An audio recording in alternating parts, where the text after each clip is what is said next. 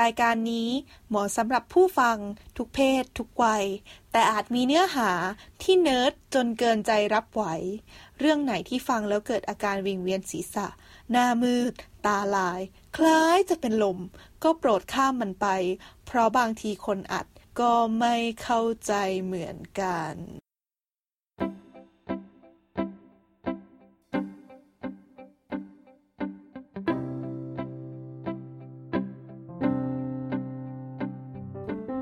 สวัสดีครับ สวัสดีค่ะ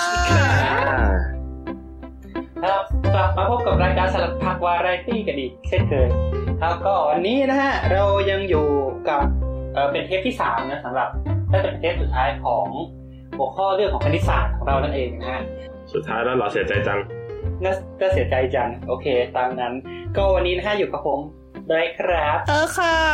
ดองจ้า โกแจ้ แจด้วยนะ อืม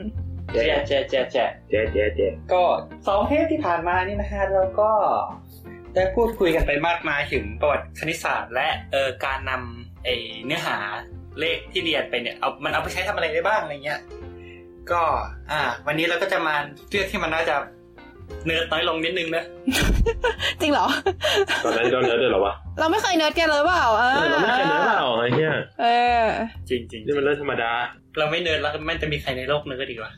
ไม่มี จุด ไอ้เหี้ยมีเยอะแยะมีเยอะแยะโทษโทษ มีมีมีมีมีมี ขอนอกสคริปต์นิดนึง นี่ก็มีพูดแบบมีสคริปต์โอเค ก็ก็ไหนๆก็ไหนๆนะฮะคือจริง ๆ ประมาณเมื่อก่อนก่อนที่เราจะเริ่มอัดตั้งแต่ตอนเทปแรกเนี่ย คือผมไปอะนะก็แบบได้พิมพ์ กับทวิตไปนิดนึงว่าแบบเออนี่นะเราจะอัดเทปคณิตศาสตร์กันคนที่ฟอลอยู่เนี่ยแบบมีคอมเมนต์หรือแบบมีประเด็นไหนน่าสนใจไหมที่แบบอยากให้เราพูดถึงกันอะไรเงี้ย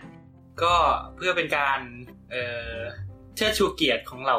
ผู้ที่คอมเมนต์มานะเราก็จะมามาอ่านนะฮะมาริทรูกันว่าเขาเขียนอะไรกันมาบ้างนะฮะสำหรับฟีดแบ็ในส่วนนี้อ่าดองฮะ อืม อ่านมาหน่อยฮะว่า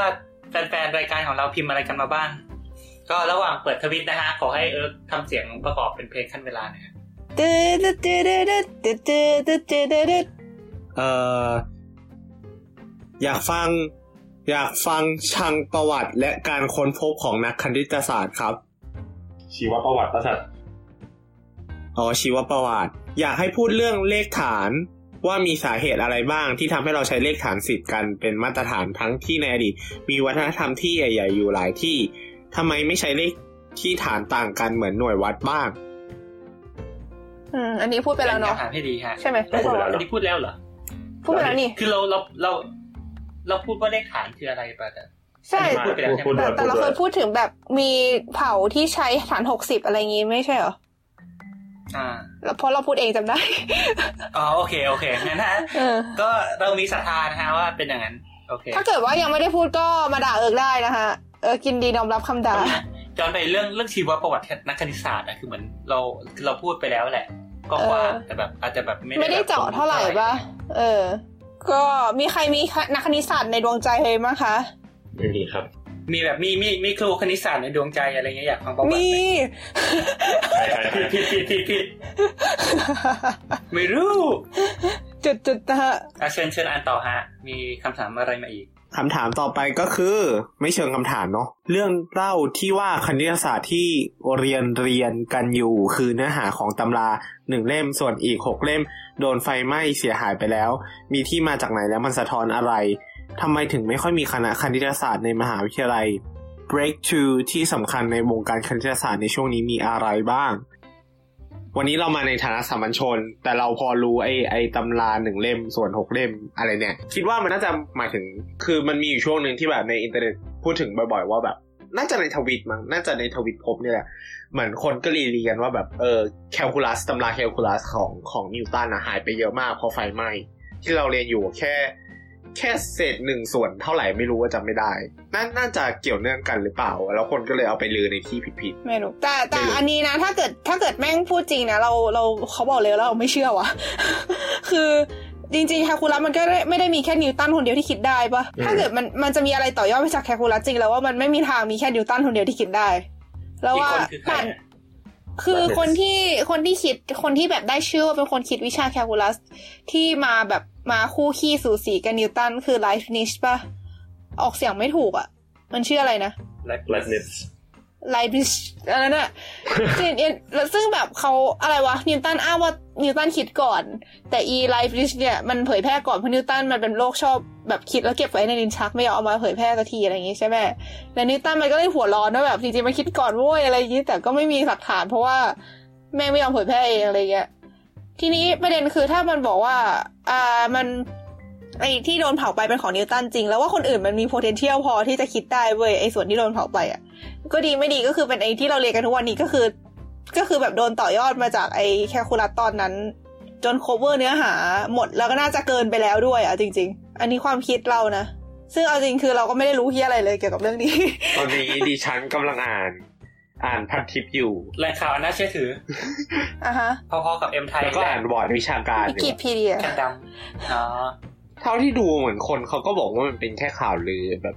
เป็นนิทานเป็นตำนานอะไรประมาณเนี้ยเท่าที่อ่านอ่านดูนะ แต่เวอร์ชันที่เราเคยได้ยินมาคือแบบสมัยกรีกเลยเว้ย อืม เคยได้ยินนะเหมือนกัอันน นั้นใช่ใช่อันนี้เขาบอกว่ามีความจริงซ่อนอยู่บางส่วนครับ แต่นิดเดียวข้อเท็จจริงคือตำราคณิตศาสตร์อะมีมากมาย ไม่ได้มีแค่เจ็ดเล่ม ต่อให้เป็นยุคโบราณก็มีเยอะมากครับ และอารยธรรมต่างๆ ที่เจริญขึ้นมา ก็มีการก่อสร้างต่างๆ ย่อมต้องมีคณิตศาสตร์ปรากฏอยู่ในอารยธรรมนั้นๆมีผู้รู้อยู่มากมาย เดิมทีเนี่ยในหอสมุดแห่งอเล็กซานเดรีย ที่อาณาจักรกรีกยุคโบราณเนี่ยมีการรวบรวมศัพท์ความรู้ในโลกยุคโบราณอยู่จำนวนมาก ในนั้นรวมไปถึงตำราของนักคณิตศาสตร์กรีกที่มีชื่อเสียงมากมาย แต่ถูกเผาทำลายไป เมื่อครั้งเกิดไฟสงครามครั้งต่างๆครับ ที่หลงเหลือรอดมา ถ้าจำไม่ผิดเคยอ่านจากหนังสือประวัติคณิตศาสตร์ว่ามีน้อยกว่าที่ถูกเผาไปครับ เช่นตำราของยูคลิด คือตัวประวัติศาสตร์อะเราว่าก็น่าจะจริงแหละ แต่ว่าเรารู้สึกว่ายังไงมันก็ต้องโดนรีคอเวอร์กลับมาแล้วแหละ ก็คือคือเดี๋ยวเดี๋ยวเดี๋ยวขออธิบายก่อนคือมันมันมีอันนี้คือเคสของห้องสมุดเอ่อไอหอสมุดแห่งอเล็กซานเดรียถูกไหม เออ ซึ่งอเล็กซานเดรียเนี่ยจริงๆมันเรื่องเรื่องว่าอะไรมันเป็นส่วนหนึ่งของอียิปต์นะ อืม แต่เราไม่แน่ใจว่ายุคยุคนั้นมันน่าจะเป็นยุคที่กรีกปกครองแล้วหรือเปล่าอะไรเงี้ยแล้วก็ก็เขาก็ว่ากันว่ามันก็มีแบบในหอสมุดเนี่ยมันมีแบบภูมิความรู้ของมนุษยชาติอยู่มากมายมหาศาลอะไรเงี้ยแต่แบบมาถึงจุดหนึ่งมันก็แบบ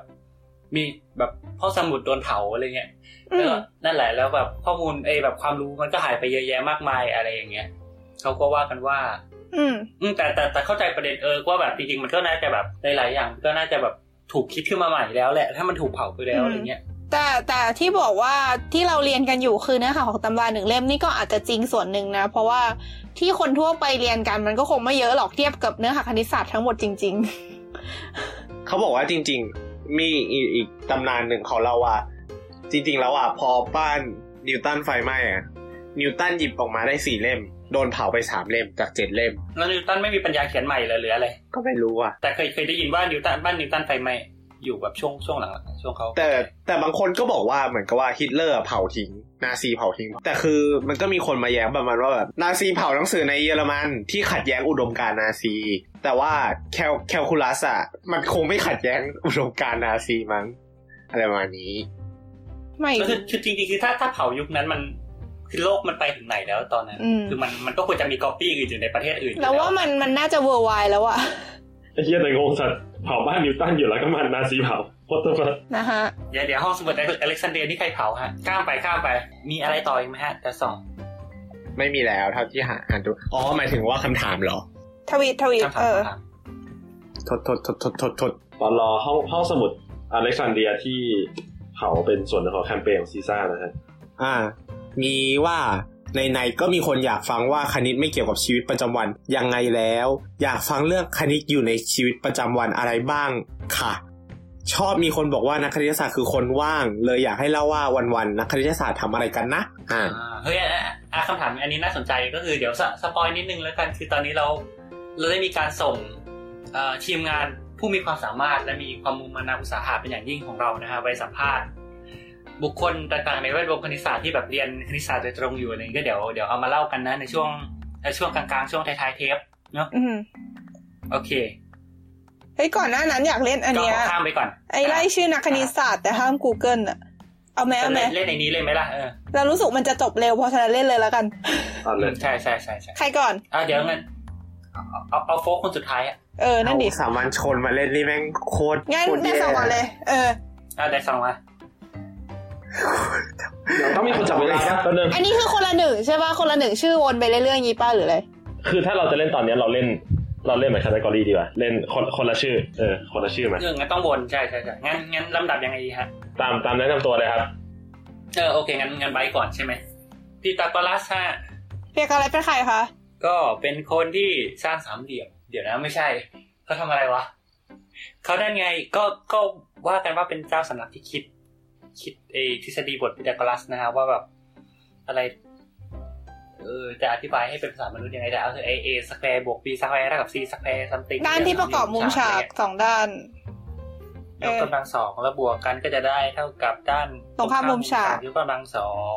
ครับ ที่พี่ ครับ โฟพูดถึงไปแล้วในเทปก่อนๆนะคะไม่ใช่เทปก่อนๆดีตอนก่อนๆเออโอเค ต่อไปเอิร์กใช่ไหมเอิร์กตอบว่ายูคลิดยูคลิดก็เป็นนักวิทยาศาสตร์สมัยสมัยกรีกเหมือนกัน แล้วก็เป็นคนที่คิดหลาย ๆ อย่าง อย่างเช่นอันหนึงที่เราลืมไปแล้วว่าทำยังไง แต่เรายังจำได้อยู่เหมือนที่มันมีวิธีการหารแบบยูคลิดใช่ป่ะ หามยูคลิด เออ ตัวครับ ที่เราลืมไปแล้วอ่ะเราเคยเรียนว่าตอนประถมหรืออะไรสักอย่างอะแล้วแบบมีเกี่ยวกับเรื่องจำนวนที่อะไรไม่รู้อ่ะเอา อาจารย์ลืมไปแล้วเหมือนกั เรา น เราไปเปิดหนังสือเรียนเด็กปถมประถมหรือแบบมต้นดูนะคะ น่าจะเจอ โอเค ต่อต่อ ต่อไปคือดองดองพูดชื่อใครไป เออกูชื่อใครไปวะ นิวตันไม่ใช่เหรอ น่าจะนิวตันว่ะเออ นิวตันเหรออ๋อเออวันนิวตันเอ่อนิวตันนิวตันทำอะไรวะแคลคูลัสไง แกคุรัดไงเย่เมื่อกี้พูดกันไปอยู่ เออ ชาคุระคืออะไรก็ไปย้อนฟังฟังเทปก่อนนะฮะ อืม อืม ที่เราจะพูดอธิบายได้ไม่รู้เรื่องมากๆ แล้ว แต่ ก็ เดี๋ยวมันยาวเออ พี่พูดรัดดิสไปปะ ใช่ ก็นั่นแหละครับพอเพื่อนของนิวตันทำแคลคูลัส ไม่ใช่เพื่อนไหม กั คู่แข่ง ไม่ไม่ใช่เพื่อนคู่แข่งนั่นแหละทำ นั่นแหละ ทำเรื่องแคลคูลัสเหมือนกัน อืม ต่อไป ไบร์ทไงไบร์ทไบร์ทไบร์ทเบลอเบลอ ก่อน เกาส เกาส์เกาส์เป็นใครคะ ไม่รู้อ่ะ อ้า เกาว ล็อกเตอร์นะ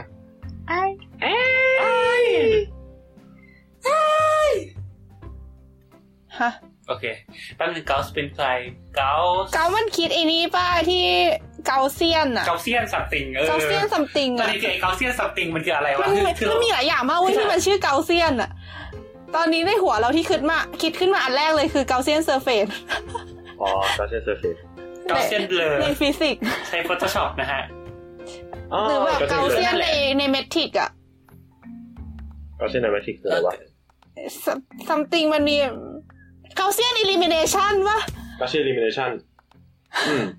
ในนี้เอลจิบ้า วิธีแก้สมการเชิง ก็ เส้ เป็น นว่าเขาเก่งมากแล้วเขาทำหลายอย่าง ว่า แค่นั้นแหละเออเอาไปน ล ว่า อง เขา ล บ อ อง กเลข ถ้าเกิดใครอยากรู้ลองไปเสิร์ชคีย์เวิร์ดพวกนี้ที่เราพ่นๆออกมาดูนะ เพราะเราก็ไม่สามารถให้ให้ความหมายของแต่ละอันได้เหมือนกันเพราะเธอ แม่งยากที่หาย โอเค อ่ะ ถ้าเกิดใครเรียนฟิสิกส์อะคณิตศาสตร์น่าจะเจอบ่อยอ่ะโอเค เอิร์กเออเอิร์กใช่ไหม เออ เอิร์กตอบว่า ใครวะ แล้ว ใครวะเอิร์กตอบใครวะเอิร์กตอบใครวะอ๋อใช่เทเลอร์ เทเลอร์ เทเลอร์ก็ คนที่ มี ร้องเพลง ที่เอิร์ก เพราะ ที่เอิร์กรู้รู้จัก เพราะว่ามันมีอนุกรมหนึ่งที่ชื่อว่าเทเลอร์ซีรีส์อะที่ตอนนี้ก็ลืมไปแล้วว่ามันเป็นยังไง มันเป็นการประมาณฟังก์ชันด้วยด้วยพหุนาม ฮะ จบ เอาเป็นว่าถ้าเกิดใครอยากรู้ลองไปเสิร์ชนะคะ Taylor's series เอ๊ะด้วยพหุนามบอกว่าไม่ใช่ด้วยด้วยด้วย อ้าว ด้วยด้วยด้วยด้วยด้วยด้วยด้วย มันประมาณมันประมาณอะไรค่าของอะไรสักอย่างที่มันเป็นอนันต์ปะแล้วแบบสุดท้ายออกมามันได้ อะไรสักอย่าง จำได้ว่า พอมันทำแล้วมันออกมาเป็นแบบหนึ่งบวก x บวก x กำลังสองบวก x กำลังสาม อ๋อ มันประมาณค่าของฟังก์ชันฟังก์ชันหนึ่งใกล้ๆฟังก์ชันนั้นใกล้ๆใกล้ อ่าฮะ ๆจุดหนึ่งด้วยเอ่มการดิฟฟังก์ชันแล้วก็ทำเป็นอนุกรมขึ้นมา แต่สองเข้าใจไหมฮะ เอาเป็นว่าเอาเป็นว่าช่างไม่งเถอะ แปลว่าช่างแม่งเถอะเออ นั่นเองคือคือคือประเด็นคือเราเราเราเราสัญญาคนฟังไปตอนต้นเทปว่าเราจะไม่เนิร์ด มึงเนิร์ดมากเลยค่ะ กูฟังไม่รู้เรื่องเลยค่ะ อ่ะมึงสัญญากูกูไม่มีส่วนร่วม เอาช่างวานนี้ก็ข้ามส่วนเนิร์ดไปปะต่อต่อดอง ครับครับครับเออถ้าถ้าถ้าแต่สองรู้สึกว่าตรงไหนเนิร์ดไปนี่ ให้ให้ทำ กรี๊ดเสียง ขึ้นมา กรีดร้อง อ่า โอเคแต่สองต่อ พี่ชั้นเหรอ นี่เดือนอะไรอ่ะ ฮะ what the fuck นี่เดือนแปดหรือเดือนเก้า เดือนสิงหาคม แปด สิงหาครับแปด เออเมื่อกี้พูดใครไปนะ นาลงค์ปันนิ่ม ได้นรงค์ปานีไม่ไม่เขาเป็นบุคคลมีชื่อเสียงอะดิฉันรู้แค่นี้แหละ เอาเป็นว่าเคยเห็นชื่อเขาในหนังสือเรียนอะข้ามไปต่อไปพี่พี่โฟก พี่โฟพูดพี่โบนัชชีเลยฮะ พี่โฟกชีก็น่าจะเคยได้ยินกันลำดับฟิโบนัชชีใช่ไหม โบนัชชี yes นั่นแหละ โอเคต่อ แล้วก็เป็นคนที่แนะนำโลกให้รู้จักกับระบบเลขฮินดูอาราบิกนะฮะ เย่ อ้าว จริงเหรอ อันนี้ไม่รู้ yes โอเคไบร์ท เดการ์ด เป็นใครคะ เขาพูดว่า I think therefore I am ซึ่งไม่เกี่ยวกับคณิตศาสตร์เดี๋ยววัน เดี๋ยว เฮ้ยมันเป็นปรัชญา ของ AI ปรัญญา ร่วงเลย เดี๋ยวเดี๋ยวคือ คือจะอธิบายมันก็จะออกออกออกนอกโลกนะฮะ ก็เอาเป็นว่าเสิร์ชเอา ถ้าเป็นงานคณิตศาสตร์เออก็รู้จักนั่นแหละไอ้ Cartesian plane อะไรนั่นอ่ะก็คือก็คือกราฟกราฟที่มันมีแกน x แกน y ป่ะใช่ไหม อือหือแกนไอแกนไยแกนแซด แค่นั้นแหละ โอเค ต่อไปเอิร์ก ถ้ามีมีมีการแซดก็ไม่ใช่เพลนแล้วแต่เอาเถอะ เออวะโทษ โทษโทษ โอเค เอิร์ก ครับ เอิร์กขอตอบว่าฟูเรียใช่ปะ ครับคุณเรียน เอ่อก็สิ่งเดียวที่เรารู้เกี่ยวกับฟูเรียคือมันมีสิ่งที่เรียกว่าฟูเรียทานฟอร์มนะคะ ถ้าเกิดมีใครอยากสนใจอยากรู้ก็ไปเหอะหาเอง โอเค ดอง เศร้าจัง เวนอยเลอร์ เวลาเดอร์นี่คือเป็นสองคนปะวะ เป็นสองคน เออ ไม่เป็นไรหรอกช่างไม่งเถอะ เขามาด้วยกัน เออ มันมันจำเป็น ไออันนี้น่าจะเคยเห็นกันที่เป็นแผนภูมิวงกลมซ้อนๆกัน เอาไว้เรียนเรื่องเซตโอเค พี่โฟก คันชอฮะคันชอเป็นคนที่พิสูจน์ว่าเซตของจำนวนจริงใหญ่กว่าเซตของจำนวนเต็ม ครับ ชื่ออะไรนะ อืม เขาชื่อเกออกคันชอ โอเค ค่ะ เป็นคนเยอ โอ รมั เค น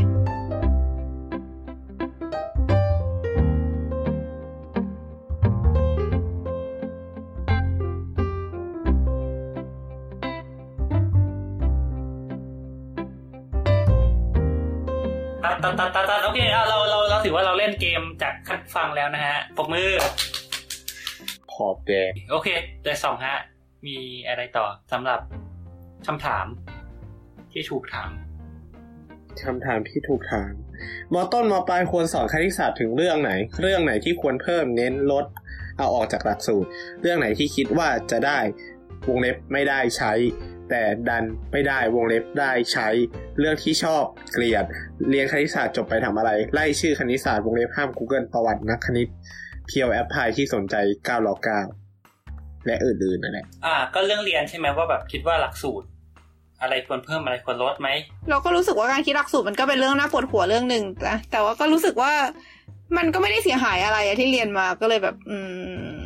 มา ก็อาจจะลดเวลาลดชั่วโมงเรียนก็อาจจะได้มั้งบางทีเรื่องเรื่องยากๆในมสองมสามบางทีก็แบบโยนไปมมปลายบ้างก็ได้แต่แบบถ้าเป็นสายให้มันแบบไปอยู่ในพวกที่เรียนสายวิทย์อย่างเดียวอะไรเงี้ย จริงๆ มันก็มีเบสิกที่ควรเรียนแล้วก็บางอย่างที่แบบคืออย่างเราเนี่ยเราเราเรียนสายวิทย์มาใช่ป่ะแล้วเราก็เปลี่ยนสาย แล้วเราก็แบบตอนนี้คือเราแบบบอกตรงก็คือแบบ คือถ้าเกิดให้ทบทวนแล้วก็เรียนคณิตใหม่ก็คงคงเร็วขึ้นนะคงเร็วกว่าตอนเรียนครั้งแรกอะนะแต่คือตอนเนี้ยถามว่าทำได้มันก็ทำไม่ได้เลยลืมหมดแล้วไม่ได้ใช้เลยอะ เย่ ก็ ไม่ใช้ก็ลืม สรุปก็คือแล้วแต่คนนะคะ ได้ใช้หรือเปล่าต้องถามต้องถามพี่โฟกได้ใช้ไหมคะที่เรียนมา เฮ้ เฮ้เฮ้เฮ้เฮ้นั่นแหละครับ อย่างที่รู้ๆกันดีพี่โฟกวนอยู่กับเลขนะฮะ อือหือ ก็น่าจะได้ใช้เต็ม เราจะใช้สนุกดี ๆเป็นส่วนใหญ่ เอิร์กน่าจะสักห้าสิบห้าสิบ เรียกว่าไงคือเราเราก็พูดพูดได้แบบคือคือไอการได้ใช้ของเราคือได้ใช้เอามาเรียนต่ออะเป็นหลักอะ อือฮึ อือฮึ สรุปมันก็เป็นแค่เครื่องมืออย่างนึงเปล่าวะ อืมมันก็เป็นทูอย่างหนึ่งประเด็นประเด็นคือไอ้ไอ้จริงๆเรื่อง เออที่นั่นแหละก็ที่คนคนชอบบอกกันใช่ไหมล่ะว่าแบบเรียกว่าไง เออแบบเฮ้ยเรียนไปทำไมอะไรเงี้ยคาคูลัสเรียนไปก็ไม่ได้ใช้นู่นนั่นนี่เรียนไปก็ไม่ได้ใช้อะไรเงี้ย มันได้ใช้ไหม คือ มันมีคนได้ใช้ไว้ประเด็นประเด็น เออ คือแน่นอนว่าคนส่วนใหญ่ไม่ได้ใช้ แต่แต่คือถ้าจะพูดอย่างนั้นนะมัน มันมีอะไรน้อยมากอะที่คนส่วนใหญ่ได้ใช้ เช่น แน่นอนอย่างอ่ะถ้าถ้าถ้าเราโฟกัสไปที่เลขเนี่ยบวกลบคูณหาร คิดว่าแบบเลขเปอร์เซ็นต์ร้อยละอะไรเงี้ยคิดว่ามันมันไม่มีใครใครปฏิเสธว่ามันได้ใช้อะ อืม แต่คราวเนี้ยสมมติว่า สมการก็จะเริ่มแบบนั่นแหละ ใช้เถอะ นั่นคือ ไม่มัน คือมันก็ใช้ ไม่ แต่ ได้หรอก แบบเรียกว่าไง แค่ความความซับซ้อนมันเหมือน สมการใช้นะนี่ก็ใช้ตลอดนะ อ่าอันอันเออใช้ทำอะไรอะ ใช้ทำอะไรวะนั่นดิกูใช้ทำอะไรวะก็ใช้ไม่ใช้แบบเบสิกสมการบอกไม่ก็ไม่ได้ซับซ้อนอะไรอะไรเงี้ย อะไรวะ เอาจริงอันนี้เราพูดไปในตอนที่แล้วแหละแต่ถ้าอยากรู้ว่าสมการใช้ทำอะไรให้ลองกลับไปเปิดหนังสือเรียนดู มันจะมีโจทย์ที่เป็นโจทย์คำพูดยาวๆอ่ะ ไอสถานการณ์แบบนั้นคือสถานการณ์ที่ได้ใช้สมการ ซึ่งมันอาจจะเกิดในชีวิตจริงเราก็ได้ไง อืม แต่แต่แบบคือถ้ามันยากไปอย่างแคลคูลัสเนี้ยแน่นอนว่าเออคนส่วนใหญ่ก็คงไม่ได้ใช้แล้วแคลคูลัสถูกไหม อือฮึ แต่ว่า อืมมันก็มีคนได้ใช้อย่างแบบเรียนวิศวะเงี้ยไม่ใช้แคลคูลัสมันไม่ได้อยู่แล้วอะ แต่ประเด็นคือมันก็ไม่ได้ใช้แค่ในการเรียนป้ามันใช้ในการทำงานด้วยไหมก็ อ่า ถ้าถ้าทำแบบถ้าเกิดทำงานสายประมาณเนี้ยประ ก็ มาณ คง แบบ ใช้อ่า วิดว้าหรือแบบ อย่างเราสายทำวิจัยอย่างเงี้ยแม่งต้องใช้แน่นอน สายเกินไปไหม จริงๆมันก็มันก็มันคือมันถึงย้อนกลับไปคำถามเดิมไงว่าสุดท้ายแล้วแบบเรียกว่าไง คือมันเป็นคนได้ใช้แหละประเด็นคือเราจะสอน สิ่งเนี้ยให้ใครบ้าง เพราะว่าแน่นอนเราไม่สามารถในแง่หนึ่งอ่ะ มันไม่เมกเซนที่เราจะสอนแคลคูลัสให้ทุกคน อืม อยู่แล้ว มันก็เลยเป็นสาเหตุว่าทำไมโลกนี้ถึงมีการแบ่งสายวิทย์สายศิลป์ไง มีใครรู้ป่าวว่าสายถึงเรียนเลขแค่ไหน ประเด็นคือเออคือคือไอไอสี่คนนี้ได้เรียนสายวิทย์เหมือนกันหมดไงไอหลักสูตรที่ที่ใช้เรฟเฟอเรนซ์ตอนตอนตอนเทปก่อนๆมันมีรายละเอียดของสายศิลป์อยู่ เพราะมันมีมีศิลป์คำนวณอีก เอาเป็นว่าเราศิลป์คำนวณแล้วก็ก็ถือว่ามันก็คงอาจจะเหมือนวิทย์คณิตเนอะ กำลังคิดว่าถ้าเกิดไปเรียนอีโคโนมิกอะไรเงี้ยก็ต้องใช้เลขหนักๆเหมือนกันได้อย่างที่ไอบอก อยู่แล้ว อืม อืม make sense เรื่องสถิติตรงสถิติอะไรเงี้ย ไอแต่ประเด็นคือทุกวันนี้คนเลือกเรียนสายวิทย์กันเยอะเพอทุกคนบอกว่าสายวิทย์จบไปไปเรียนเหมือนกับเรียนสายวิทย์แล้วไปเรียนต่อสายศิลป์ได้อะไรเงี้ย โดยที่จริง ๆ แล้วมันมันกลายเป็นว่าไอจุดประสงค์เริ่มแรกของการแบ่งสายที่ว่าให้แต่ละคนเรียนที่ที่เรียนในวิชาที่เหมาะกับตัวเอง เพื่อที่ต่อไปจะได้ไปทำอะไรที่อยากทำอะไรเงี้ย มันก็เลยแบบไม่ใช่แล้วอะไรเงี้ยแต่เป็นทุกคนไม่ก็ต้องมาซัฟเฟอร์กับอะไรยากๆที่อาจจะเรียนไปไม่ได้ใช้กันหมด ใช่ มันเออมันมันถึงไม่ได้ใช้ไง คือถ้าคุณเรียนแคลคูลัสเรียนมปลายแคลคูลัสแล้วไปต่อในนิเทศเนี่ย คือมันเออ มันก็มีโอกาสสูงที่จะไม่ได้ใช้นั่นแหละ อืม ประเด็นคือคนออกแบบหลักสูตรไม่ได้ต้องการให้สิ่งนั้นมันเกิดขึ้นมาไง กูเลยกู ปัญ เล หาโล ย กแตกนะคะ ติดตามได้ที่ศาสตร์ผักเทปการศึกษา coming soon ผิด เหรอ coming soon ตรงไหนวะ แต่ใช่คือ คือพอพูดถึงนั่นแหละ ก็เหมือนแบบ มันก็มีอะไรเยอะแยะที่เป็นเรื่องของสายศิลป์ที่เราไม่ได้ใช้ที่เราเรียนมาเยอะๆอะไรเงี้ย ใช่ เรารู้เรื่องทวารวดีอะไรเงี้ยถามว่าเอามาใช้จริงๆไหมคือก็ไม่ใช่หรือว่าเรียนเรื่องแบบคำคารุละหูอะไรเงี้ยคือเราจะแบบมามาแต่งกลอนสุภาพอะไรอย่างงี้แบบก็ไม่ค่อยไง แล้วก็จะกลับมาสู่ข้อสรุปที่ว่าเด็กไทยเรียนเยอะเกินไป หรือ ห เป รือ ล่า เปล่า คำคำละหุกับอะไรวะคารุ คารุละหู เออ แต่มันมันคืออะไรอ่ะ เออมันมันมันคืออะไรนะคือแบบเสียงแบบสระเสียงสั้นอะไรพวกนี้ เออเออ เป็นเสียงเบา มันจะขึ้นกับตัวสะกดอะไรอย่างนี้ด้วยแบบเสียงหนักกับเสียงเบาแบบ โคตรโคตรโคตรเอาเอาเป็นว่าอย่าทำข้าพเจ้าโคตรไม่แม่นเอาเป็นว่ามันมันเป็นสิ่งที่ใช้ตอน ตอนแต่งโครงสุภาพโครงสีสุภาพ ไม่ไม่ใช่โคกสีสุภาพอ่ะ มันไม่แน่ใจอาจจะเป็นกราบหรืออะไรสักอย่างไม่แน่ใจ ไม่ใช่ มัน ป้ามันจะมีเออเออเราจำชื่อมันไม่ได้เหมือนกันมันจะมีอีกอันหนึงที่บังคับละคารุละหู เออ เออ เลยฟองแบบประเภทต้องใช้คำพวกเนี้ย ซึ่งมันก็แน่นอนคนปกติก็ไม่ได้ใช้ยกเว้นจะแต่งกลอนหรือเอาไปแต่งเพลงอะไรเงี้ย ที่มันอาจจะแบบมันต้องมีเซนส์เรื่องพวกนี้บ้าง หรือว่ามีวิชาอื่นไหนอีกไหมที่แบบเรารู้สึกว่าเราเรียนไปแล้วไม่ได้ใช้ อินทรวิเชียนสามสิบเอ็ด ฉันว่าเออเออฉัน อินทรวิเชียนฉัน อะไรอีกวะ ใช้สังคม เราเรียนลีลาดไปทำไม เฮ้ยได้ใช้เข้าสังคมเว้ย แต่เมื่อก่อนมันน่าจะมีประโยชน์บ้านเรียนลีลาดอ่ะ เมื่อก่อน มันน่ะ มีประโยชน์ อาจ ไง จะสักสี่สิบห้าสิบปีก่อน เออ มันน่าจะเป็นกิจกรรมที่ใช้เข้าสังคมจริงๆอ่ะ เดี๋ยวนี้ถ้ามันไม่ ใช่ เห็นเต้ อัน น นี้ วะ เห็นด้วย ไอ้เฮียกูได้เข้าขับได้ เฮ้ย ขอเสนอลำวงมาตรฐานเว้ย ตอนแรกคิดว่าจะไม่ได้ใช้ปรากฏเอามาหาตังค์ได้เว้ย เอาเอิร์กเอิร์กเป็นสาวลำวงแล้ว อายุสิบห้าจะไปเป็นสนั่นแหละ เออ ก็ นั่นแหละ เออ ได้ลำมาหลายรอบแล้วมาอยู่ญี่ปุ่นเนี่ย เพื่อหาตังค์ล้วน จริงๆตอนแรกคิดว่าเรียนเพศศึกษาไม่มีประโยชน์ โตมาก็เอาไปใช้หาทางเหมือนกัน ๆ อะไรนะ เขาเป็นวิทยากรให้ความรู้กับเด็กๆ ใช่ไหม อืม ใช่แน่เลย เงียบสงสัยเจ็บคอ จะเอาหลักสูตรของสายศิลป์มาดูป่ะ หรือจะไม่ทำแล้ว เซตมสี่อันนี้ใช่ไหมเนี่ย มันอันนี้จากเด็กท a เลน .com คณิตศิลปภาษานะครับ มีเซตมสี่การให้เหตุผลมสี่จริงๆมสี่เลขยกกำลังมสี่ความสัมพันธ์มสี่ฟังก์ชันมสี่อัตราส่วนกีโกนลำดับอนุกรมความน่าจะเป็นสถิติเบื้องต้นสถิติสองสับเปลี่ยนจัดหมู่อะไรพวกนี้ ก็ดูได้ใช้หมดนะ เอาไปทำอะไรวะ อ้าวสถิ ไม่ใช้ ติ เหรอ สถิติเราว่าได้ใช้นะ สถิติได้ใช้เรายังได้ใช้เลย แต่คำน่าจะเป็นอาจจะยากหน่อย แต่เข้าใจว่าก็ก็ไม่รู้ดิก็อาจจะได้ใช้เหมือนกัน ความน่าจะเป็นก็ใช้นะเว้ยนี่เรียนสายศิลป์จะใช้เลย อืมเราเราเข้าใจไอ้พวกสถิติความน่าจะเป็นอะเป็นไปได้ว่าต้องต้องใช้ หรือว่าเป็นเพราะว่ากูประสาทแดกวะ ก็ใช้คำนวณความเสี่ยงอะไรพวกเนี้ยแบบคิดอย่างเป็นเหตุเป็นผลเลยพวกเนี้ย ตีโกนนะ ตีโกนไม่ได้ใช้อ่ะ ตีโกนนี่แบบเฮียอะไรมึง ให้ทำตีโกนตอนนี้ก็ทำไม่ได้ เอาจริงพวกเลขาคณิตนี่ไม่ค่อยได้ใช้ปะถึงจริง ๆ มันจะเป็นรากของคณิตศาสตร์หลาย ๆ อันก็เถอะ อืมคือจริงๆนั่นแหละ คือถ้าจะถ้าจะให้ เรียกว่าไง คือถ้าถ้าสมมติเราแอสซูว่าเด็กเข้าคนเข้าสายศิลป์จะไปต่อสายศิลป์จริงๆ และคนเข้าสายวิทย์จะไปต่อสายวิทย์จริง ๆ เนี่ย มันก็ไม่มีเหตุผลเท่าไหร่ที่เราจะบังคับวิชาพวกเนี้ยแบบเข้ อื ม ม ๆในแง่ว่าสายศิลป์เองก็อาจจะไม่ต้องเรียนตีโกนอะไรเงี้ยคือก็ดูจริงๆว่าเลขสายศิลป์เลขอะไรมันใช้ได้ในสายศิลป์ เมืองไทยมันเป็นอย่างเงี้ยมันคือมันชอบคิดว่าแบบเขาเรียกว่าอะไรอ่ะแบบเรียนสายวิทย์ไปก่อนยังไม่ต่อเฮียอะไรก็ได้ นั่นแหละ ไม่แต่ ปัญห ที่สายสายสายศิลป์นี่ก็เรียนเรียนเยอะอยู่อยู่เหมือนกันนะแต่ที่อ่าน อืม แล้วคือคือนั่นแหละก็คือสายศิลป์คือถ้าถ้าดูในอีกแง่ไอเดียลเนี่ยมันเรียกว่าไงอ่ะมันอาจจะไม่จำเป็นต้องมาลงลึกในรายละเอียดสาย เรียกว่าไงหมายถึงคนที่เรียนสายวิทย์ไม่น่าจะจำเป็นต้องมาลงรายละเอียดแบบลึกๆในสายศิลป์พวกวิชาสังคมประวัติศาสตร์อะไรพวกนี้มากมายหรือเปล่า คือคือถ้าจะมีก็เป็นวิชาเลือกอะไรเงี้ยได้ แต่ว่าการ expect ว่า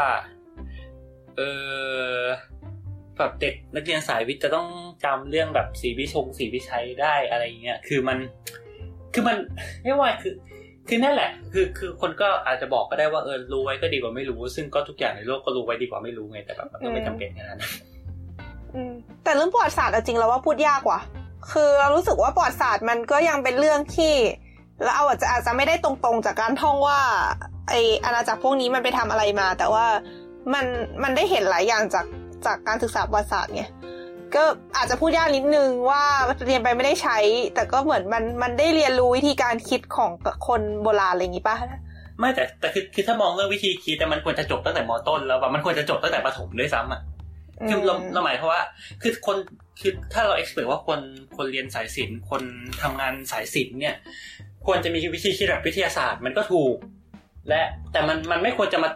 ที่มปลายแล้วไง คือมันคือคนควรจะถูกปลูกฝังความคิดแบบวิทยาศาสตร์ความเป็นเหตุเป็นผลความพิการพิสูจน์การทดลองมาตั้งแต่มต้น ไม่ไม่ไม่ เหมื เดี๋ อย วน นะ กันอ่ะ อันนั้นใช่ก็ อ่า จริง แต่เราหมายความว่าการศึกษาประวัติศาสตร์มันไม่ได้แค่เพื่อเพื่อให้ให้เพื่อให้แบบได้ความคิดแบบเป็นวิทยาศาสตร์ไง แต่ว่ามันคือเหมือนมันทำให้เข้าใจเรื่องรอบมันทำให้เข้าใจโลกได้ดี ก็ ขึ้น ก็ ปะ เข้าใจเข้าใจเราเราหมายถึงว่าอันอันอันเนี้ยคือเราพูดในมุมของสายศิลป์ที่ถูกจับยัดให้เรียนสายวิทย์ไงอันเนี้ย อ๋อ พอ๋ออถ้าถ้า เอ ติด อ แบบ เออ ว่า เข้าใจ เป็นกรณีเอิร์กเนี่ยคือเป็นสายวิทย์ที่ถูกจับให้เรียนสายศิลป์เนี่ย อ่าเข้าใจ จั ละ บจับให้เรียนสังคมลึกๆเนี่ยคือมันไม่จำเป็นต้องมาลึกอะไรมปลายแล้วไงในเมื่อคุณควรจะถูกเทรนไอความคิดแบบเนี้ยมาตั้งแต่มต้น อ่า หรือว่า ฮะ ก่อนหน้านั้นด้วยซ้ำอะไรเงี้ย อืม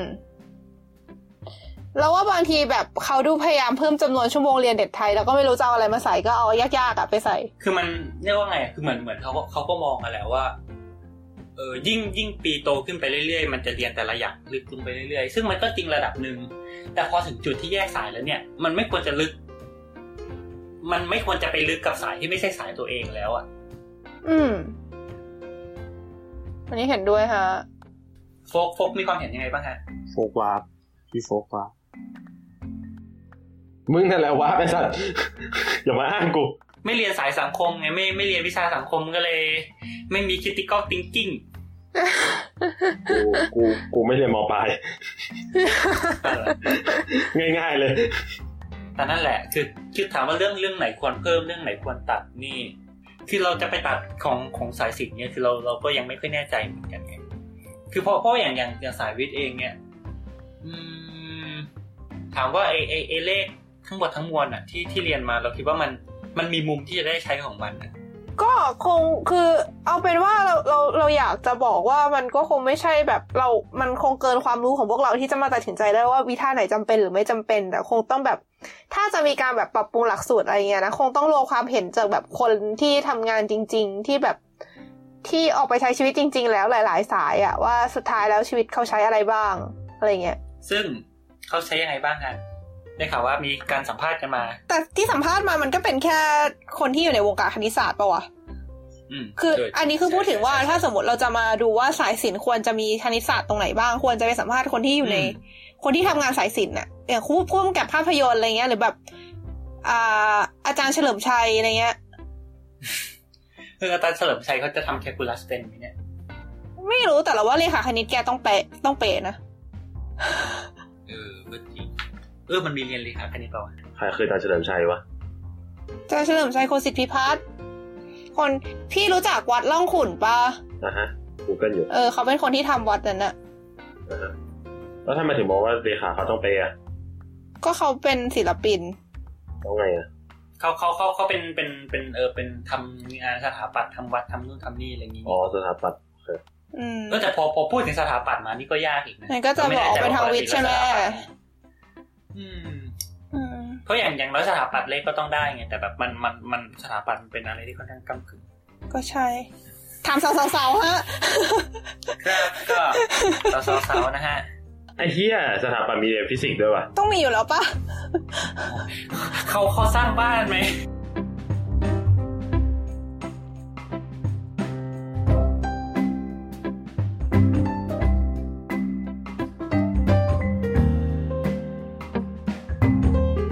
มีคนเชื่อว่าคณิตศาสตร์ไม่มีอยู่จริง และอยากให้พูดถึงคณิตศาสตร์ขั้นสูงที่ไม่น่าเชื่อว่า จะมีส่วนเกี่ยวข้องกับในชีวิตประจำวัน อันนี้ต้องพี่โฟกเลยฮะ ไม่แต่ไอ้เรื่องคณิตศาสตร์ชีวิตประจำวันเราพูดไปแล้วเนอะ อันนี้คือไม่มีส่วน อะไรวะ อ๋อที่ที่ไม่น่าเชื่อว่าจะมีส่วนเกี่ยวข้องใช่ไหมอ่าฮะอ่าฮะโอเคพูดไปแล้วอืม ก็คิดว่านั่นนั่นไปแล้วอะแหละ ก็เออเรื่องของคณิตศาสตร์ไม่มีอยู่จริงใช่ไหมคือจริงๆอันเนี้ยคือเขาเขาเขาชื่ออะไรนะ คุณเร็กซ์อะไรสักอย่างแป๊บนะ อันนี้เป็นแฟนรายการท่านหนึ่งนะฮะที่ติดตามเราอย่างเหนียวแน่น ขอบคุณค่ะ คือคือคือจะอ่านอ่านชื่อแอดจะอ่านไม่ได้ไงเป็นทวิตเตอร์ชื่อ Alex g a l แล้วก็เรียกว่าส่งส่งเป็นลิงก์มาว่าแบบเป็นคลิป YouTube ว่า is math a feature of universe or a feature of human creation อ่า ก็คือแบบเฮ้ยไอไอคณิตศาสตร์เนี่ยมันมีอยู่จริง หรือว่าแบบมันอยู่ในหัวคนเท่านั้นอะไรเงี้ย อ่าฮะ ก็ก็ก็น่าคิดนะอันเนี้ยจริงๆ ถ้าถ้าจะถกกันก็น่าจะแบบปรัชญาปรัชญานิดนึง อืม อืม เราเราขอเราอันนี้อาจจะไม่ค่อยเกี่ยวแต่ขอยกตัวอย่างอีกอันหนึ่งรู้จักเทอร์โมไดนามิกใช่ปะ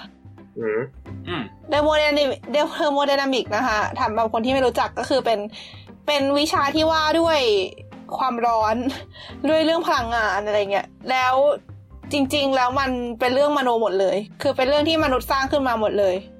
คือไอ้ค่าต่างๆ ค่าพลังงานหรือค่าอะไรก็ตามเนี่ย มันเป็นค่าที่มนุษย์สร้างขึ้นมาเว้ยมนุษย์สมมติว่ามันมีพลังงาน มีงาน มีความร้อน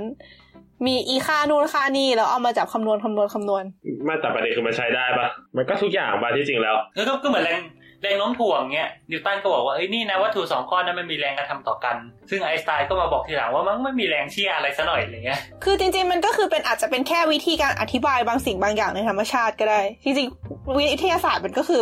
เป็นอย่างนั้นอยู่แล้วหรือเปล่าวะ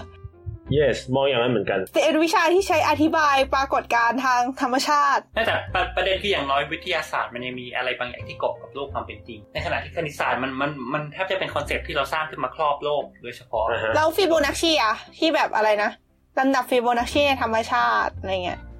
อะไรอีกอะอ่าอีเศษส่วนอัตราส่วนทองคำอะเออ อ่า แต่จริงๆ พวกนั้นมันมันก็แบบกึ่งกึ่งๆไหมว่าแบบเป็นความบังเอิญหรือเป็นอะไร เออ มันกูพูดไปแล้วใช่ไหมตามเทปที่แล้วที่มัน เรื่อง มันก็มีสิ่งที่ไอไอเหี้ยไออะสมรรถิภาพอะ อืม อ่า ที่แม่งก็ เอออันนั้น สร้าง อันนั้นควรจะเป็นมนุษย์คิดล้วนๆเลยไหม ใช่มันก็เสกๆขึ้นมาแบบเอ้ยรูดล้มหนึ่งไม่มีเหรอวะเออแต่มันเสื่อมประโยชน์ อ่า อืม ไม่แต่แต่คือคือถ้ามองอย่างนั้นแค่ไม่ไม่ใช่รูทลบหนึ่งแค่เออไม่ใช่แค่ตัวไอหรือรูทลบหนึ่งอะคือแบบเลขหนึ่งเลขสองมนุษย์ก็เสกขึ้นมา อืม อืม จริงๆก็ใช่แต่ว่าก็อย่างที่มันก็ยังมีโมเดลที่ คือเราเรารู้จักโมเดลมันก่อนที่เราจะรู้จักเลขหนึ่งอะมันมีคอนเซปต์ของเลขหนึ่งอยู่ก่อนหน้าเลขหนึ่งแต่ว่ามันไม่มีคอนเซปต์ของไอที่เรารู้จักในชีวิตประจำวัน ก่อนที่จะมีเลขไอ เทปที่แล้วนะคะ ที่พูดถึงก็คือมันจะแบบมีความแตกต่างค่อนข้างชัดเจนระหว่างอันที่แบบเห็นนึกเป็นภาพได้กับนึกเป็นภาพไม่ได้อะไรเงี้ยก็คงบอกไม่ได้ร้อยเปอร์เซ็นต์ว่ามันคือมันคือสิ่งที่มีอยู่จริงหรือไม่มีอยู่จริง ก็อาจจะแบบ มันก็เป็น เป็นการผสมผสานกัน อืมจริงๆก็ไม่ได้มองว่าเลขมีจริงในเชิงนั้นอ่ะ คือมองมองเหมือนกันว่ามันเป็นสิ่งที่คนสร้างขึ้นมา แต่ว่ามันสร้างขึ้นมาแบบมันมีหลักการและมันมันเวิร์ก สวิชไปเรื่องที่อยากพูดมาที่สปอยไว้ตั้งแต่ต้นเรื่องไหมเรื่องที่ว่าสุดท้ายแล้วคนเราเอาคณิตศาสตร์ไปทำอะไรบ้างอะไรเงี้ย อืมครับ เออ ก็เอาเป็นเอิร์กก่อนละกัน เอิร์กขอ ยกคนหนึ่งมา คนนี้เรียนเกี่ยวกับคณิตศาสตร์ประกันภัย เรียนเรียนสาขาคณิตศาสตร์ประกันภัย หรือว่าภาษาอังกฤษเรียกว่าอะไรวะ act- actu actual actuarial เหรอ actuarial science อยู่ในคณะ อ่า วิทยาศาสตร์มหิดลนะคะ ครับ เออ ซึ่งถ้าถามว่าเขาเรียนอะไรเนี่ย เขาก็ตอบมาว่า ก็ส่วนใหญ่ก็เรียนเลขอะนะ อันนี้เป็นเป็นเป็นบุรุษนิรนามคนหนึ่ง ปุรุษนิรามคนหนึ่งที่เคยฟังรายการ โอเค เราช่วงแรกๆ นะ เขาก็ยังอุตส่าห์ฟังในช่วงแรกๆ แล้วก็ดีใจกับเขาด้วย โอเค มามามา เดี๋ยวเราจะไม่พูดชื่อออกอากาศ ก็ ก็ เขาบอกว่าที่เรียนก็จะเรียนหนักไปทางเลขส่วนใหญ่ ก็จะมีสายสังคมบ้าง มีสายสังคมด้วยนะ อย่างเช่น science communication ก็คือ เอาท็อปิกมาคุยในคลาส เช่น deforest เดี๋ยวนะ deforestation deforestation EU Thai Education อะไรเงี้ย คือเหมือน deforestation นี่คือ การตัดไม้ทำลายป่า การตัดไม้ทำลายป่าอย่างนี้เหรอ อ๋อไอ เออ ซี อันนี้เป็นคลาสอะไรนะ คลาสคลาสสังคมในในคณะเขา คือเขาบอกว่าส่วนใหญ่เป็นเลข อ่า แต่ว่าก็มีสังคมแทรกมาบ้าง แล้วก็มีแบบแนวแนว Public Speaking มีเป็นแบบ Man and Society อะไรเงี้ย เป็นการยำกันของ Politics Economics แล้วก็ Sociology แล้วก็ Physiology เฮ้ยเจ๋ง น่าสนใจ ว่ะ ดี แล้วก็มีภาษาอังกฤษก็ไม่แปลก แล้วก็ฝั่งเลข ฝั่งเลขก็เรียนเรียนหมดเลย ทั้ง linear algebra calculus prob อ่าความน่าจะเป็นและสถิติสี่ห้าตัวเยอะโคตร มีการบ่น แล้วก็ economics finance accounting programming แต่ว่ากันตรงๆแล้วนอกจากสแตทตัวอื่นๆก็เรียนผิวเผินมากเหมือนแต่แต่ๆเฉยๆ แล้วใครสนใจด้านไหนก็ไปหาทางต่อยอดเอง อืม ประมาณนี้ แป๊บนึงได้ อันนี้คือเขาเรียนคณิตศาสตร์ประกันภัย ใช่เขาเรียนภัยศาสตร์ประกันภัย มันคืออะไร มันคืออะไรวะ เดี๋ยวนะ คือมันมันคือเหมือนเป็นคนที่วางแบบ อันนี้อาจจะไม่ได้เป๊ะร้อยเปอร์เซ็นต์นะ คือเราก็พูดตามความเข้าใจของเราเองด้วยอะไรเงี้ย ก็คือมันเป็นวิชาที่มันไม่ใช่วิชาเด็กมันคือคนที่เรียนอันนี้แล้วอะก็จะไปทำแบบเหมือนเป็นวางแผนพวกแบบพวกระบบประกันภัยอะหรือแบบ อืม เอางี้งั้นขอสกิปมาตรงนี้ก่อนแล้วกันถามมาว่าเขาเราถามเขาไปว่าเรียนจบแล้วทำงานอะไร เขาก็ตอบกลับมาว่าเป็นคนที่ทำงานเกี่ยวกับวางระบบประกันภัยตามพวกบริษัทประกันหรือคอนซัลท์อะไรพวกนี้ก็คือตรงตัวใช่ไหม ครับ เป็น actual actuary เขาชื่อชื่ออาชีพคือ actuary อืมคือไม่ได้ขายป ระกัน มีขายประกันด้วย อ่าขายประกันด้วย แล้ โอ ว เค ก็มี financial advisor ก็คือเป็นที่ปรึกษาทางการเงิน แล้วก็ช่วยวางแผนการเงิน ซึ่งก็เป็นกึ่งกึ่งๆขายประกันเขาบอกมา แล้วก็ risk risk manager analy- analyst ก็คือวิเคราะห์ความเสี่ยงทำ business plan ต่างๆ อันนี้น่าจะแบบไปอยู่ในบริษัทพวกบริษัททั่วไปเนาะ แล้วก็เป็นเอเจนต์หรือ เขาบอกมาว่าขายประกันที่แท้ทรู แล้วก็มีข้อสังเกตทำงานเกี่ยวกับการเงิน บริหารความเสี่ยงวิเคราะห์โน่นนั่นนี่ได้หมด ซึ่งงานประเภทนี้คนที่ทำจะต้องไปสอบไลเซนส์ต่างๆ เช่น actuary วงเล็บ SOA คอมมา A- CAS finance วงเล็บ CFA คอมมา FRM risk วงเล็บ CERA ซึ่งไม่รู้จักเลยจ้า ก็เข้าใจว่าเป็นพวกไลเซนส์ต่างๆสำหรับคนที่จะทำงานในสายต่างๆ ได้อะนะ อาจจะต้องถามพี่แกมหรือเปล่า ก็ก็เป็นเป็นเศรษฐศาสตร์แต่มันเออมันมันต่างจากเรียนอีโคยังไง ก็อาจจะมีความซ้อนกันบ้างอะนะ แต่ว่าก็อาจจะแบบมีสเปกซิฟิกมากกว่าปะ เป็นทางเรื่องประกันเนี่ย อืม เข้าใจว่าอย่างนั้น คือเขาบอกว่าเรียนเฉพาะทาง อันอันนี้คือ อันนี้ขอกลับมาสกิปกลับมาว่าเรียนอะไรบ้างเขากำลังเขาก็พูดถึงวิชาเฉพาะทางด้วย ก็คือเป็นวิชาที่เกี่ยวกับ insurance มาก ๆ เลย แบบอย่างเช่น principle of insurance ก็จะแบบอธิบายรูปแบบธุรกิจประกันว่ากว่าจะ launch product สักตัวหนึ่งเนี่ยต้องผ่านโปรเซสอะไรบ้าง แล้วก็การที่ issue policy หนึ่งจะต้องผ่านโปรเซสอะไรบ้างอะไรเงี้ย หรือแบบ อืม บทบาทของอีคนที่ทำหน้าที่เนี้ย อีแอคชวรีในบริษัทเนี่ยมีอะไรบ้าง แล้วก็ประกันมีรูปแบบยังไงบ้างอย่างเช่นแบบ whole life เป็นแบบ term endowment annuity อะไรพวกเนี้ย อืม ก็เทคนิคเข้าเทอมในวงการประกัน ซึ่งเออก็น่าจะพ่นไปหลายตัวอยู่ คือเออก็อ่านตามเขาบอกมานะ แล้วก็ ครับก็สรุปที่ที่เราพูดไปทั้งหมดคือเราจะขายประกันกันนะเอง นั่นเองนะคะ ก็มีมีใครอยากอยากซื้อประกันก็ติดต่อมาทางเพจได้ผิดผิดผิดผิดผิดผิด ต่อก็คือ life contingency ก็จะแบบประมาณว่า product มีฟีเจอร์แบบนี้เราต้องจ่ายเบี้ยประกันเท่าไหร่อะไรเงี้ย แล้วแบบคำนวณ reserve ก็คือบริษัทต้องเก็บเงินไว้เท่าไหร่ถึงจะมีถึงจะมั่นใจว่ามีจ่ายลูกค้าเมื่อโดนเคลม อืม ก็คือดูเฉพาะทางไปด้านประกันแบบประกันเลยอะไหม ประกันประกัน เออ เราแค่เราแค่เราแค่แปลกใจนิดนึงว่าแบบเฮ้ยทำทำไมเรื่องประกันมันถึง ถึงแบบดูโดดออกมาจากไออีโคโนมีหรือการบริหารธุรกิจอย่างอื่นอะไรเงี้ย ไม่รู้ หรือก็ว่ามันเรียก คงเป็น ว่า เทรนด์ไหม มันแยกออกมาเหมือนบัญชีเหมือนอะไรอย่างงี้ป่ะเหรอคือคนคนคนซื้อประกันเยอะขึ้นเนี่ยหลังๆไม่รู้ ก็เป็นไปได้ แล้วก็อีกนิดนึงก็คือด้วยความที่มันอยู่ในคณะวิทย์ ตอนจบก็จะได้เป็นวิทยาศาสตร์บัณฑิตนะคะ อ่า ทำให้ตอนปีหนึ่งก็ต้องเรียนชีวะแล้วก็แบบเคมี อะไรเงี้ยด้วยแหละ ตลกดี เออ นะ แหลฮ ก็ต่อไปก็ถามว่ายากยากไอที่เรียนเนี่ยยากไหมต่างจากเลขมปลายแค่ไหน แต่จริงที่ตที่ถามมานี่ก็คือแบบแม่งก็หลุดโลกแล้วนะ มีการบอกว่าไม่รู้สึกว่ายากเท่าไหร่นะ สอบทีไรก็ท็อปตลอดทดทด เย้มาว่ะจัด ไอ้ยะไอ้ยะไอ้ยะ แล้วก็เขาบอกมาว่าความต่างก็คือรู้สึกว่าเลขมหาลัยเนี่ยเนื้อหาจะมีความต่อเนื่องกัน คือพวกเนื้อหามันจะต้องดึงกลับมาใช้ซ้ำเรื่อยๆ พวกสูตรต่างๆ ก็อาจจะไม่ต้องจำหมด แต่พวกคอคอนเซปต์เนี่ยจะต้องแม่นระดับหนึ่ง ในขณะที่เลขมปลายจะมีความรู้สึกว่าเนื้อหาแยกเป็นบทบทๆค่อนข้างชัดเจน ออใช่ใช่ใช่ใช่ แล้วก็รู้สึกว่า เข้าใจเลย เนื้อหาเลขมหาลัยมีความจับต้องได้มากกว่า ก็มันเป็นแนว apply math อะนะ แล้วก็ต้องกราบคาร์ดแคลคูลัสของอ่าเซนเซอร์ เขาพูดเมนชั่นชื่ออาจารย์ตอนบอกไป ต้องกราบแคลคูลัสคาร์ดแคลคูลัสของตำวันและลิเนียอัลจิบ้าของอีกคนหนึ่งที่ช่วยให้แฮปปี้กับการไม่วงเล็บไม่ต้องเข้าเรียนในช่วงปีหนึ่งปีสองมาก โอ้โห ๆเฮียโคตร ทำ ขิ ไม ง ชีวิตชิวจังวะ โคตรขิง มันเหมือนใครแถวเนี้ยไม่ค่อยไม่ค่อยเข้าเรียนอะปีหนึ่งปีสองอะเทอมหนึ่งเทอมสองอะ มึงอะนะ กูเหรอเออกูกูก็ไม่เข้าเรียนจริงๆแต่ไม่ใช่ไม่ไม่ใช่เพราะว่าไม่จำเป็นต้องเข้าเรียนแต่เอาเถอะ รู้สึกเหมือนกันว่าปีปีหนึ่งปีหนึ่งเราก็แบบวิชาเลขก็คือเรียนมปลายไม่ยังยากกว่า นะ เฉพาะปีหนึ่งนะ เออแต่แต่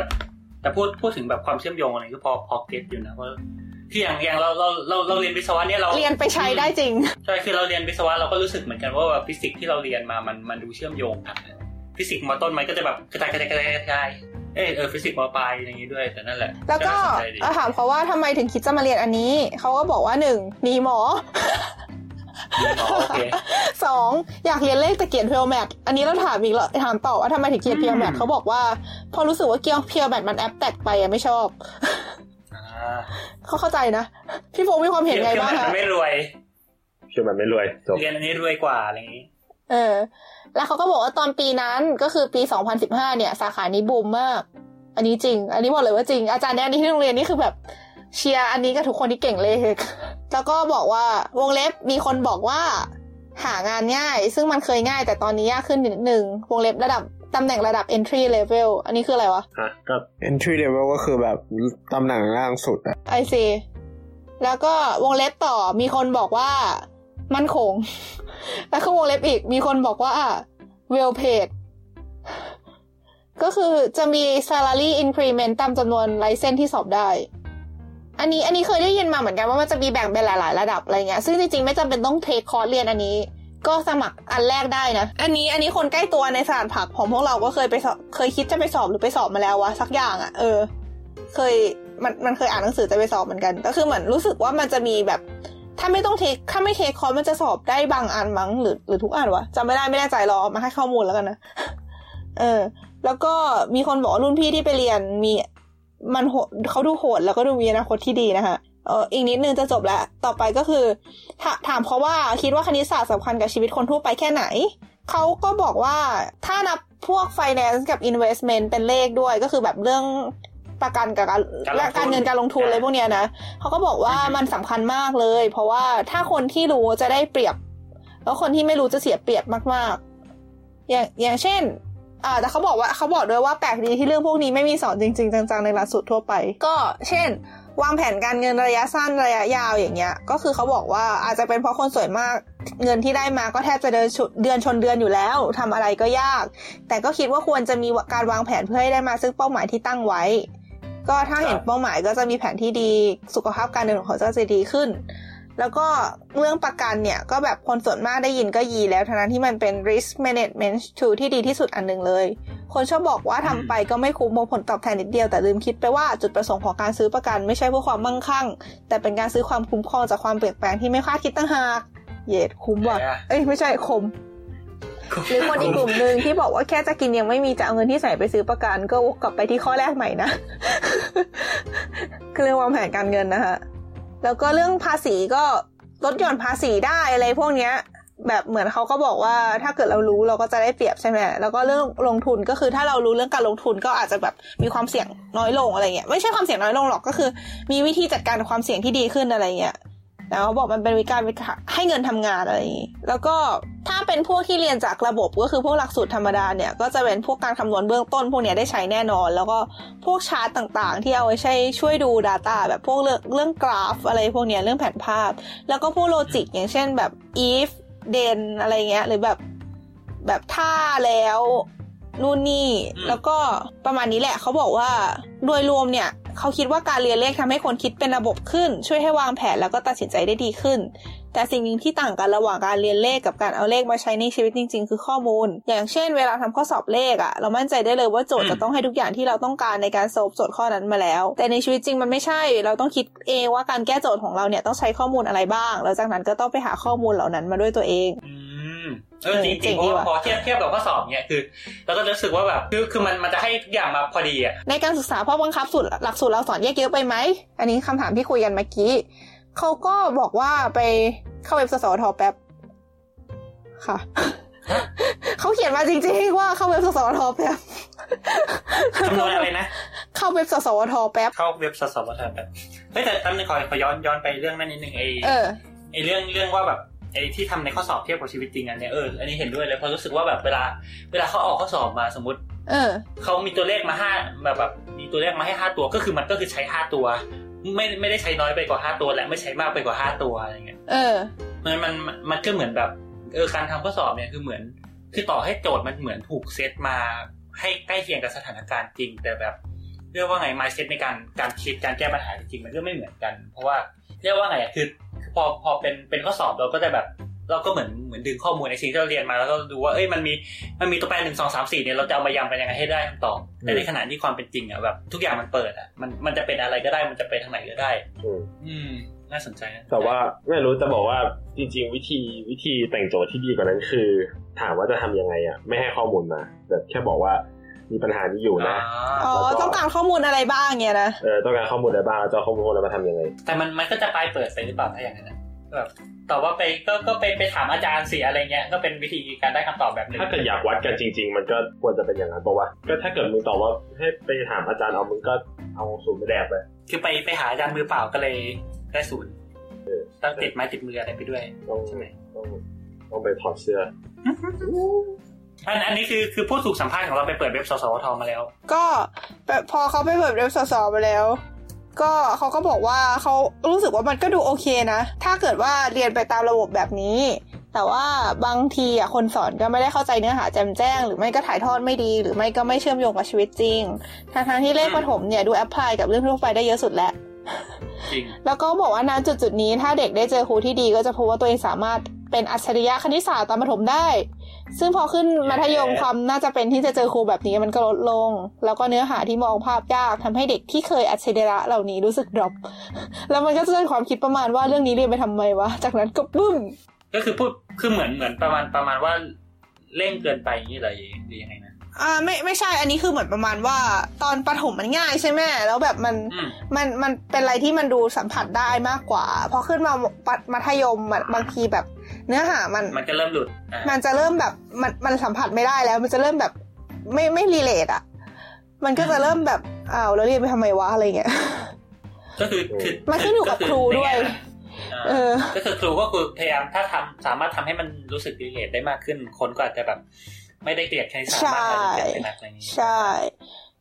แล้วก็เขาบอกว่าอันนี้นอกเรื่องนะ แต่ว่าปัญหามันอาจจะอยู่ที่การสอบแข่งขัน ซึ่งระดับประถมมีเยอะชิบหาย หรือเปล่าทำให้บางโรงเรียนดันเนื้อหาขึ้นมาอย่างเช่นอยู่ป .3 แล้วเรียนเนื้อหาป .6 หรืออยู่ป .6 แล้วเรียนเนื้อหาม .3 เป็นต้น แล้วก็พ่อกับแม่เนี่ยก็มักจะแฮปปี้ที่ได้ส่งลูกๆของเขาไปแข่งนู่นนี่ซึ่งทำให้บางคนเนี่ยที่แบบไม่ได้แบบบอลทูเลอร์เลข พอถูกอัดให้เรียนอะไรที่เกินจะรับไหวก็จะมีทัศนคติที่เสียเวลาที่เสียไปเลยต่อวิชานั้นน่ะนะ ก็จริง อีกจริงอีกแล้วแหละ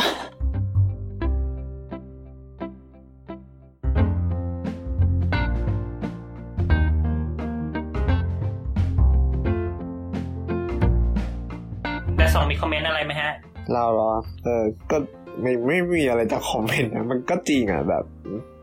ตอนประถมมัน practical กว่า มันรู้สึกหยิบจับได้มากกว่า คือตอนประถม ถึงมอต้นก็ได้อะอ่ะหยวนๆก็ถึงมอต้นก็รู้สึกว่าตัวเองแบบเออตัวเองเก่งคณิตว่าอะไรเงี้ย พอขึ้นมอปลายปุ๊บก็แบบใบลาก่อย รู้สึกโง่เลยบัดดนเลย เออทั้งนี้นลองลองลองขอขอถามแต่สองนิดนึงได้ป่ะในฐานะที่ แบบจบเรียกว่าไงจบปมปลายสายวิทย์ใช่ไหมแล้วไปต่อสายศิลป์แบบศิลป์ไปเลยเนี่ย คือแบบอะไร อืม เป็นแรงบันดาลใจหรืออะไรที่มาทางนี้แล้วคิดว่า เรียกว่าไงอะผลจากการการที่เราเรียนสายวิทย์มามันมันกระทบกับการเรียนสายศิลป์ของเรายังไงบ้าง ก็ก็แบบเหมือนตอนเรียนอยู่มปลายใช่ไหมก็มีโอกาสทำเขาเรียกว่าอะไรทำวิจงทำวิจัยเออแล้วเราก็ไม่ได้อยากเป็นหมอแต่แรกอยู่แล้วเหมือนเรารู้ตัวตั้งแต่แรกอยู่แล้วว่าเรา เราไม่สามารถอยู่ในห้อง คือเราเป็นคนคอนเซิร์นเหมือนเรากลัวกลัวเชื้อโรคอะไรประมาณเนี้ยก็ไม่เชิงกลัวเชื้อโรคเหมือนกับว่าเหมือนเขาเรียกว่าอะไรอ่ะ คือให้เราไปเดินโรงพยาบาลอะไรอย่างงี้ก็ได้นะแต่แบบเหมือนมันไม่ใช่สไตล์เหมือนเราเราอยู่กับความกังวลเราอยู่กับความเครียดด้วยแล้วอีกเราต้องไปรับผิดชอบชีวิตคนอื่นอ่ะ มันมันหนักอ่ะ เราก็เลยรู้สึกว่า โอเค เราตัดตัดช้อยส์หมอทิ้งไปเลยเพราะเรารู้สึกว่ามันไม่ใช่ตัวเรา คือเราเก่งชีวะไว้ยตอนมปลายใช่ปะไม่ได้ไม่ได้เก่งชีวะ เราชอบชีวะดีกว่าพูดงี้ดีกว่าเออเราชอบชีวะ แล้วเราก็แบบ เออแต่แบบมาคิดคิดดูพอเราได้ลองทำโครงงานอะไรเงี้ยเราก็รู้สึกว่าแบบไอ้เชี่ยให้กูมานั่งแบบนั่งนั่งทำซ้ำแซมเปิลกี่ร้อยแซมเปิลทุกวันทุกวีทุกวันอะไรเงี้ยก็แบบก็ก็ไม่ใช่แนวกลัว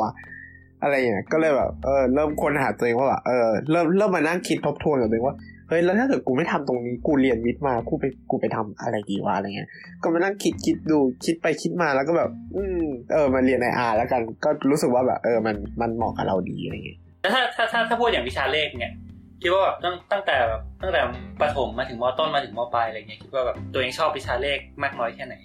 ชอบไหมเหรอมันมันก็เป็นวิชาที่ practical แต่หลังๆ มันเริ่มเริ่มแบบป้าบอคอแตกอะมันเริ่มจินตนาการอะเริ่มแบบกูกูกูเรียนไปทำไมวะ แต่ว่าอันเนี้ยอาจจะเป็นปัญหาสำคัญอย่างหนึ่งคือรู้สึกว่าแบบทำไมมันมันกูเรียนอะไรอยู่วะอะไรเงี้ยไม่ไม่ไม่รู้ว่าแบบเคยรู้สึกกันหรือเปล่า ไอเรียนอะเรียนได้แต่คือกูไม่อินไงเข้าใจว่าคือกูไม่ได้มีลีเนียกูเรียนไปทำไมเหี้ยอะไรวะเรียนเรียนแล้วก็แบบ what the fuck กูเรียนทำไมวะเรียนเพื่อ คืออย่างแคลแคลอะไรอย่างมันยังไปใช้กับวิชาอื่นได้ใช่ไหมแคลดิฟอะไรพวกนั้นมันเอาไปใช้วิชาอื่นได้แต่ลีเนียลีเนียคือกูกูขมับมากเลยแบบเรียนทำไมวะ เอออย่าอย่าว่าแต่ดองเลยนี่นี่นี่เรียนนี่เรียนวิศวะเรียนลิเนียร์นี่ยังงงๆอยู่เลยแบบคือมันมันจะเอาไปใช้ทำอะไรวะซึ่งซึ่งประเด็นคือเรียกว่าไงอ่ะคือคือไอไอคนสอนก็ไม่บอกตอนนี้ไงว่ามันเอาไปใช้ทำอะไรได้ เพราะฉะนั้นเราก็ยังมองด้วยความที่เราก็ยังไม่สเอ่อสมมติพูดถึงลีเนียร์อย่างเงี้ยคือถ้าเรายังไม่เก็ตลีเนียร์มากพอเราก็อาจจะยังไม่เก็ตมากพอว่ามันสามารถเอาไปใช้ทำอะไรได้ คือพอพอไปถึงจุดที่มันเอาไปใช้ทำอะไรได้แล้วแล้วถ้าเราไม่เรียนมาก่อนหน้านั้นมันก็ไม่ทันแล้วเหมือนกันอะไรเงี้ย มันก็เลยแบบเป็นดิเลม่านิดนึงว่าแบบคือเราเรามีปัญหาเหมือนกันนะกับแบบการเรียนลิเนียร์เรารู้สึกว่าแบบเฮ้ยนี่กูเรียนอะไรอยู่วะมันคือมันไม่ใช่ว่าเรียนไม่ได้คือเรียนให้ทำข้อสอบได้ทำได้ แต่ว่าแบบ อืม กูทำอะไรอยู่วะ เออ กูเรียนไปทำไมวะกูทำไมกูทำไอ้เฮี้ยอะไรอยู่วะใช่ใช่ คือจริงๆมันมันมันอาจจะเป็นวิธีการสอนเรื่องอะไรนี้นิดนึงได้ไหมว่าจริงๆครูหรืออะไรอาจจะพอช่วยได้ว่าแบบพอพอทำให้นักเรียนเห็นภาพได้มากขึ้นว่าไอสิ่งที่เรากำลังเรียนอยู่มันเอาไปทำอะไรได้บ้างอยู่นะอะไรเงี้ย อือฮึก็จริงนะ ในขณะที่คนคนใช้ลิเนียร์เต็มๆก็นั่นไงโฟก อ่ะกูใช่เหรอ ไม่ใช่เหรอ กูใช่เหรอ กูใช่ตอนไหนวะเดี๋ยวขอ มันไม่ใช่เหรอ ก็ใช้บ้างอ่ะ แต่ว่าไม่รู้อ่ะ มันก็ไม่ได้เป็นชีวิตใจขนาดนี้คือ เอ่มนึกก่อนลิเนียลิเนียกูเรียนเลยวะ กูจำได้ว่ากูใช้ตอนเรียนมันชื่อ cognitive system ไหมอ่ะแบบเรียนเกี่ยวกับระบบหุ่นยนต์อะไรเงี้ย ภาษาเยอรมันมาหลายคำ ภาษาเยอรมันวันละหลายคำมันเป็นวิธีที่พูดเกี่ยวกับการระบบการทำงานของหุ่นยนต์อะแบบ พวก coordinate system อะไรเงี้ย มันมันเกี่ยวกับเอ่อพวกการการควบคุม ไม่รู้อะไร อะไรก็ตามที่เกี่ยวกับหุ่นยนต์แบบแขนหรือว่าล้อหรือตึ๊ดตึ๊ดๆแล้วก็อีกส่วนหนึ่งก็เกี่ยวกล้อง เกี่ยวก้อย กล้อง คือการมองเห็นคือมันก็มันเป็นการแมปโลกลงไปบนรูปอะซึ่งมันใช้ลิเนียร์เว้ย อืม ในการแปลงนี้ อืม ก็การที่มีความรู้พวกนี้ก็ นั่นมีแหละ ประโยชน์นิดนึง ใช่ปัญปัญปัญหาคือกว่าจะไปถึงจุดนั้นคือก็ต้องเรียนลิเนียร์ผ่านมาหมดแล้วไง แล้วก่อนไอไอตอนที่เรียนเรียนลิเนียร์แรกๆก็มองไม่ออกหรอกว่าไอ้ไอ้ไอที่เรียนไปมันเอามาทำอะไรอะไรเงี้ย อือฮะ ยกเว้นว่าแบบคนสอนได้พยายามพูดให้เก็ตอะไรเงี้ยก็ก็เป็นโจทย์ที่น่านิดนึงโอเคก็เออเออเออเออบทสัมภาษณ์ยังไงต่อนะฮะ ก็มีสุดท้ายมีนิดเดียวก็คือ เราถามว่าคิดยังไงกับที่มีคนบอกว่าเรียนเลขไปยังไงก็ไม่ได้ใช้เขาก็บอกว่าส่วนตัวไม่เห็นด้วยเพราะอยู่ในจุดที่ใช้เลขในการทำงานหนักมาก ก็แง่อยู่แล้วนะ แล้วก็คิดว่าทุกคนควรจะได้เรียนแล้วก็ศึกษาเรื่องการเงินการลงทุนเพื่ออนาคตที่สดใสด้วยนะ เย่ อืมแค่นี้ นี่ แห แห ละ ละพรุ่งนี้ที่สดใสรอเราอยู่ แค่นี้ละอันนี้คือบทสัมภาษณ์คนที่หนึ่งเออจริงๆก็มีอีกคนนึง แต่ว่ารู้สึกว่าพี่โฟก็มีมาเหมือนกันใช่ไหมบทสัมภาษณ์ มีครับ อ่างั้นเออ ก็สลับกันทีละคน อืม จริงๆ อันนี้จริง ๆ แม่บีมสัมภาษณ์มานะ อื ใช่ ม ไหมอ๋อ คือจริงๆเรียกว่าไงอะคืออย่างอย่างจากฟัง ไม่รู้อันอันนี้ไม่ใช่เกี่ยวไม่ได้เกี่ยวกับเลขอะไม่ก็ก็สังเกตว่าโอ้โหรู้รู้สึกฟังแล้วแบบแหมเพื่อนเราที่เขาดูแบบมองเห็นอนาคตเนื้อะแบบดูเป็นงานเป็นการ แล้วตอนนี้ใบเห็นอนาคตไหมฮะ ไม่เห็น อนาคตอยู่ที่ไหน กูเห็นนะ ครับ เห็นว่าไม่มี อ๋อโอเค ดีดีดีแล้วว่าไงอ่ะคือคือคนจะชอบบอกใช่ไหมแบบโอ้โหเรียนสมมติเรียนคณิตศาสตร์เนี่ยสมมติแบบมีคุณป้าข้างบ้านมาถามว่าเอ้ยลูกลูกเธอเรียนอะไรอะไรเงี้ย อืม แล้วบอกเรียนคณิตศาสตร์โอ้โหมันมันฟังดูแบบมันฟังดูไส้แห้งมากเลยถูกไหมมันฟังดูแบบอะไรก็ไม่รู้อะ ใช่ แต่แบบโอ้โหพอแต่อย่างอย่างไอเนี่ยคณิตศาสตร์ประกันภัยเนี่ยโอ้โหเงิน อืม เป็นกอบเป็นกรรมใช้ได้ทีเดียว จากที่เคยได้ยินมา ก็อันนี้จากจากสำหรับคนฟังนะฮะที่แบบสนใจคณิตศาสตร์แล้วอยากเรียนต่อคณิตศาสตร์แต่รู้สึกว่าอยากแบบไม่อยากไส้แห้งอะไรเงี้ยไม่ไม่อยากทำงานในเชิงวิชาการหรือแบบเพียวหรืออะไรมากจนเกินไปอะไรเงี้ยหรือไม่ได้อยากเปิดกฎวิชาเออไอคณิตศาสตร์ประกันภัยนี่ก็อาจจะเป็นเป็นช้อยส์หนึ่งที่คิดว่าน่าสนใจเนอะ ใช่ แต่ก็ ก็คอมคอมเพทิทีฟนะ เอาจริง ๆ การสอบไลเส้นส์พวกคณิตศาสตร์ประกันภัยอ่ะ มันแพง ต้นทุนชีวิตต้องสูงเหมือนกันนะ อ่าฮะ โอเค เรามาดูบทสัมภาษณ์จากแม่บิงกันดีกว่า มามามา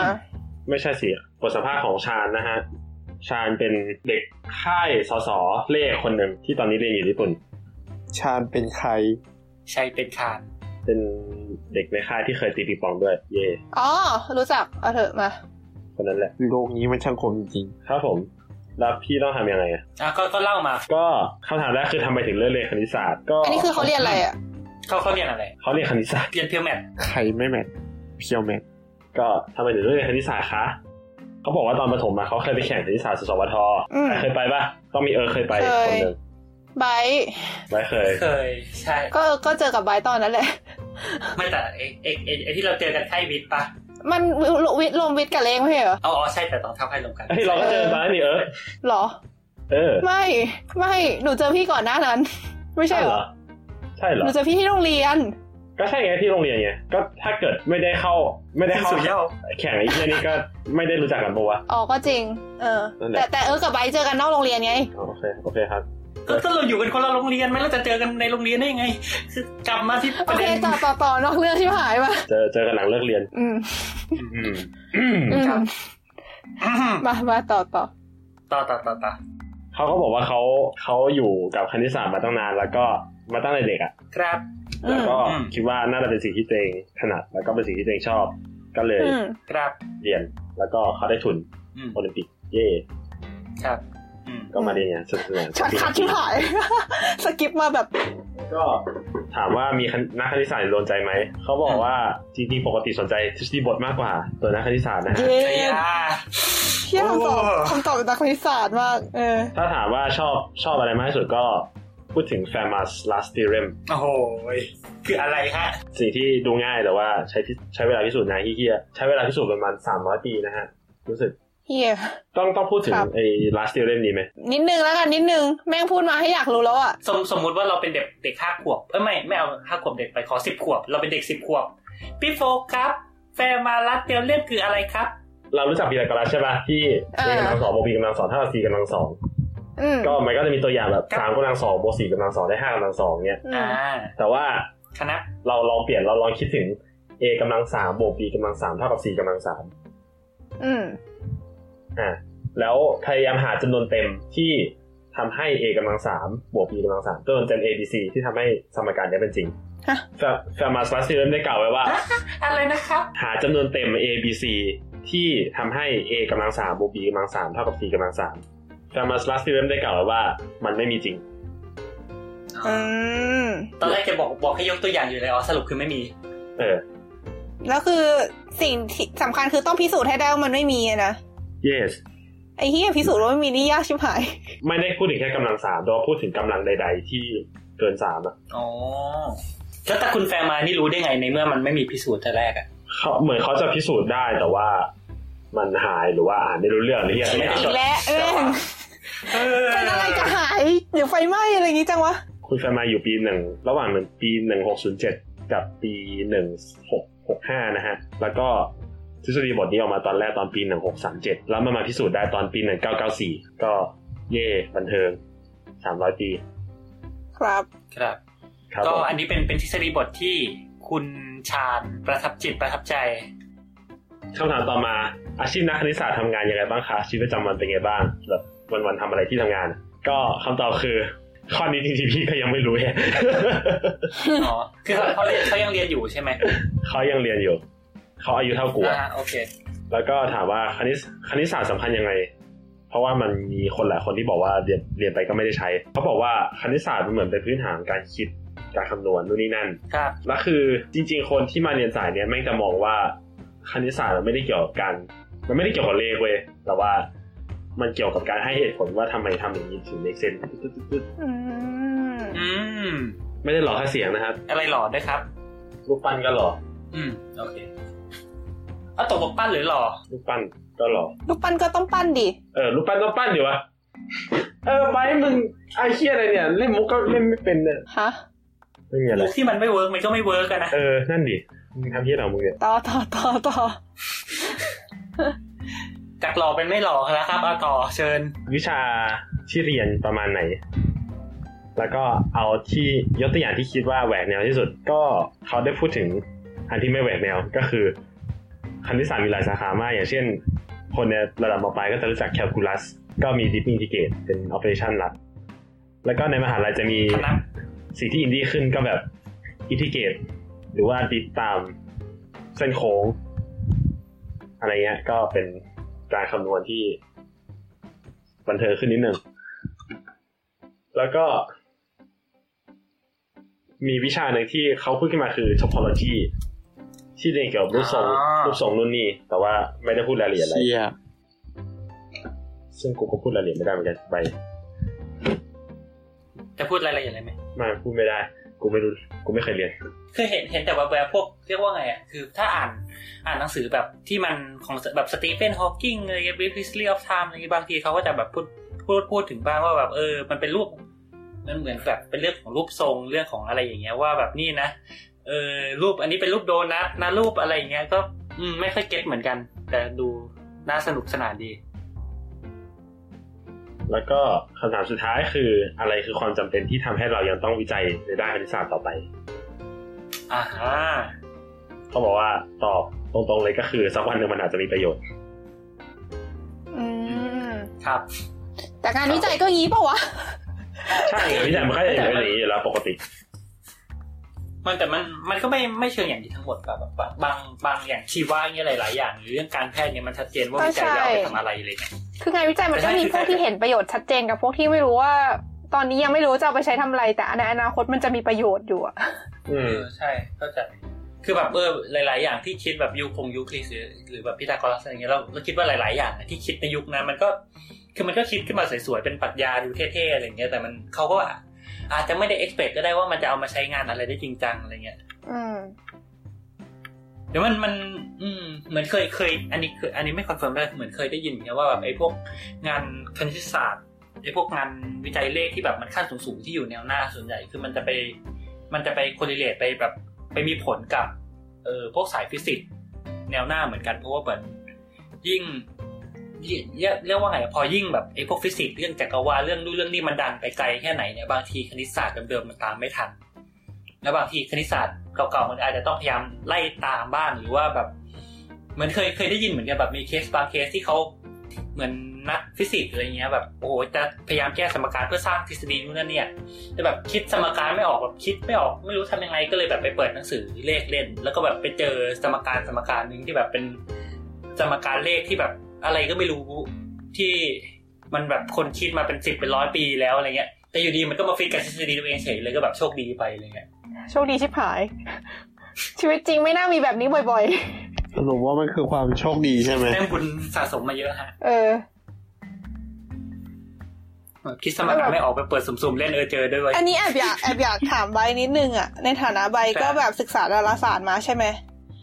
เวลาที่แบบมันมีข่าวนาซาเจอนู่นเจอนี่มันจะชอบมีคนมาเมนประมาณว่าเจอไปแล้วได้อะไรอ่ะใบตอบใบจะตอบว่าเขายังไง อืมคือคือก็ต้องเรียกว่าไงอ่ะมัน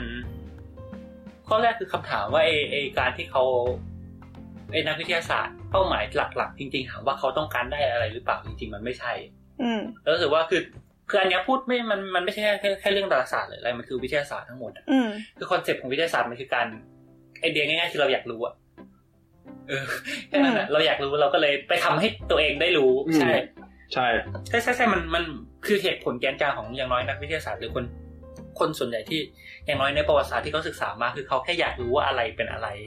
คือเขาเขาไม่เห็นตอนนั้นหรอกว่าแบบไอการไอสิ่งเนี้ยมันจะเอาไปทำอะไรได้ แต่มันเอาไปทำได้อะเช่น อืม ไม่รู้สิ คือ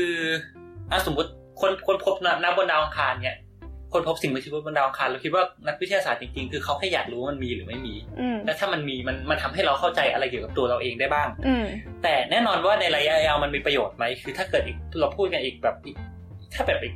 หนึ่งปีหรือห้าปีอะไรเงี้ยมันก็คงไม่มีประโยชน์แต่แบบ ถ้าพูดถึงอีกสิบปีร้อยปีสองร้อยปีห้าร้อยปีสมมติเราไปตั้งถิ่นฐานบนดาวอังคารเรามีน้ำเรามีอะไรเงี้ยมัน อืม มันก็มีประโยชน์แน่ๆถูกปะ ใช่ แต่ว่าที่ประโยชน์ที่ว่าเนี่ยมันมันไม่ใช่ประโยชน์ที่เราเห็นวันเนี้ย อืม ประเด็นคือเราว่ามันจะแบบอ่อนไหวมากขึ้นพอมันมีเรื่องเงินมาเกี่ยวเพราะนาซาก็ใช้ทุนของของรัฐบาลปะ ถูก เออ นะฮะ เหมือนแบบคนหลายคนก็อาจจะมองว่าเอาเงินไปทำอะไรแบบกับไปลงกับเรื่องแบบนั้นเยอะแยะทำไมอะไรเงี้ย อืมใช่ก็ ก็แล้วแต่จะมองคือถามว่าเราเราคิดว่ามันก็เป็นไปได้ที่แบบคนในรัฐบาลหรืออะไร คือเขาก็เห็น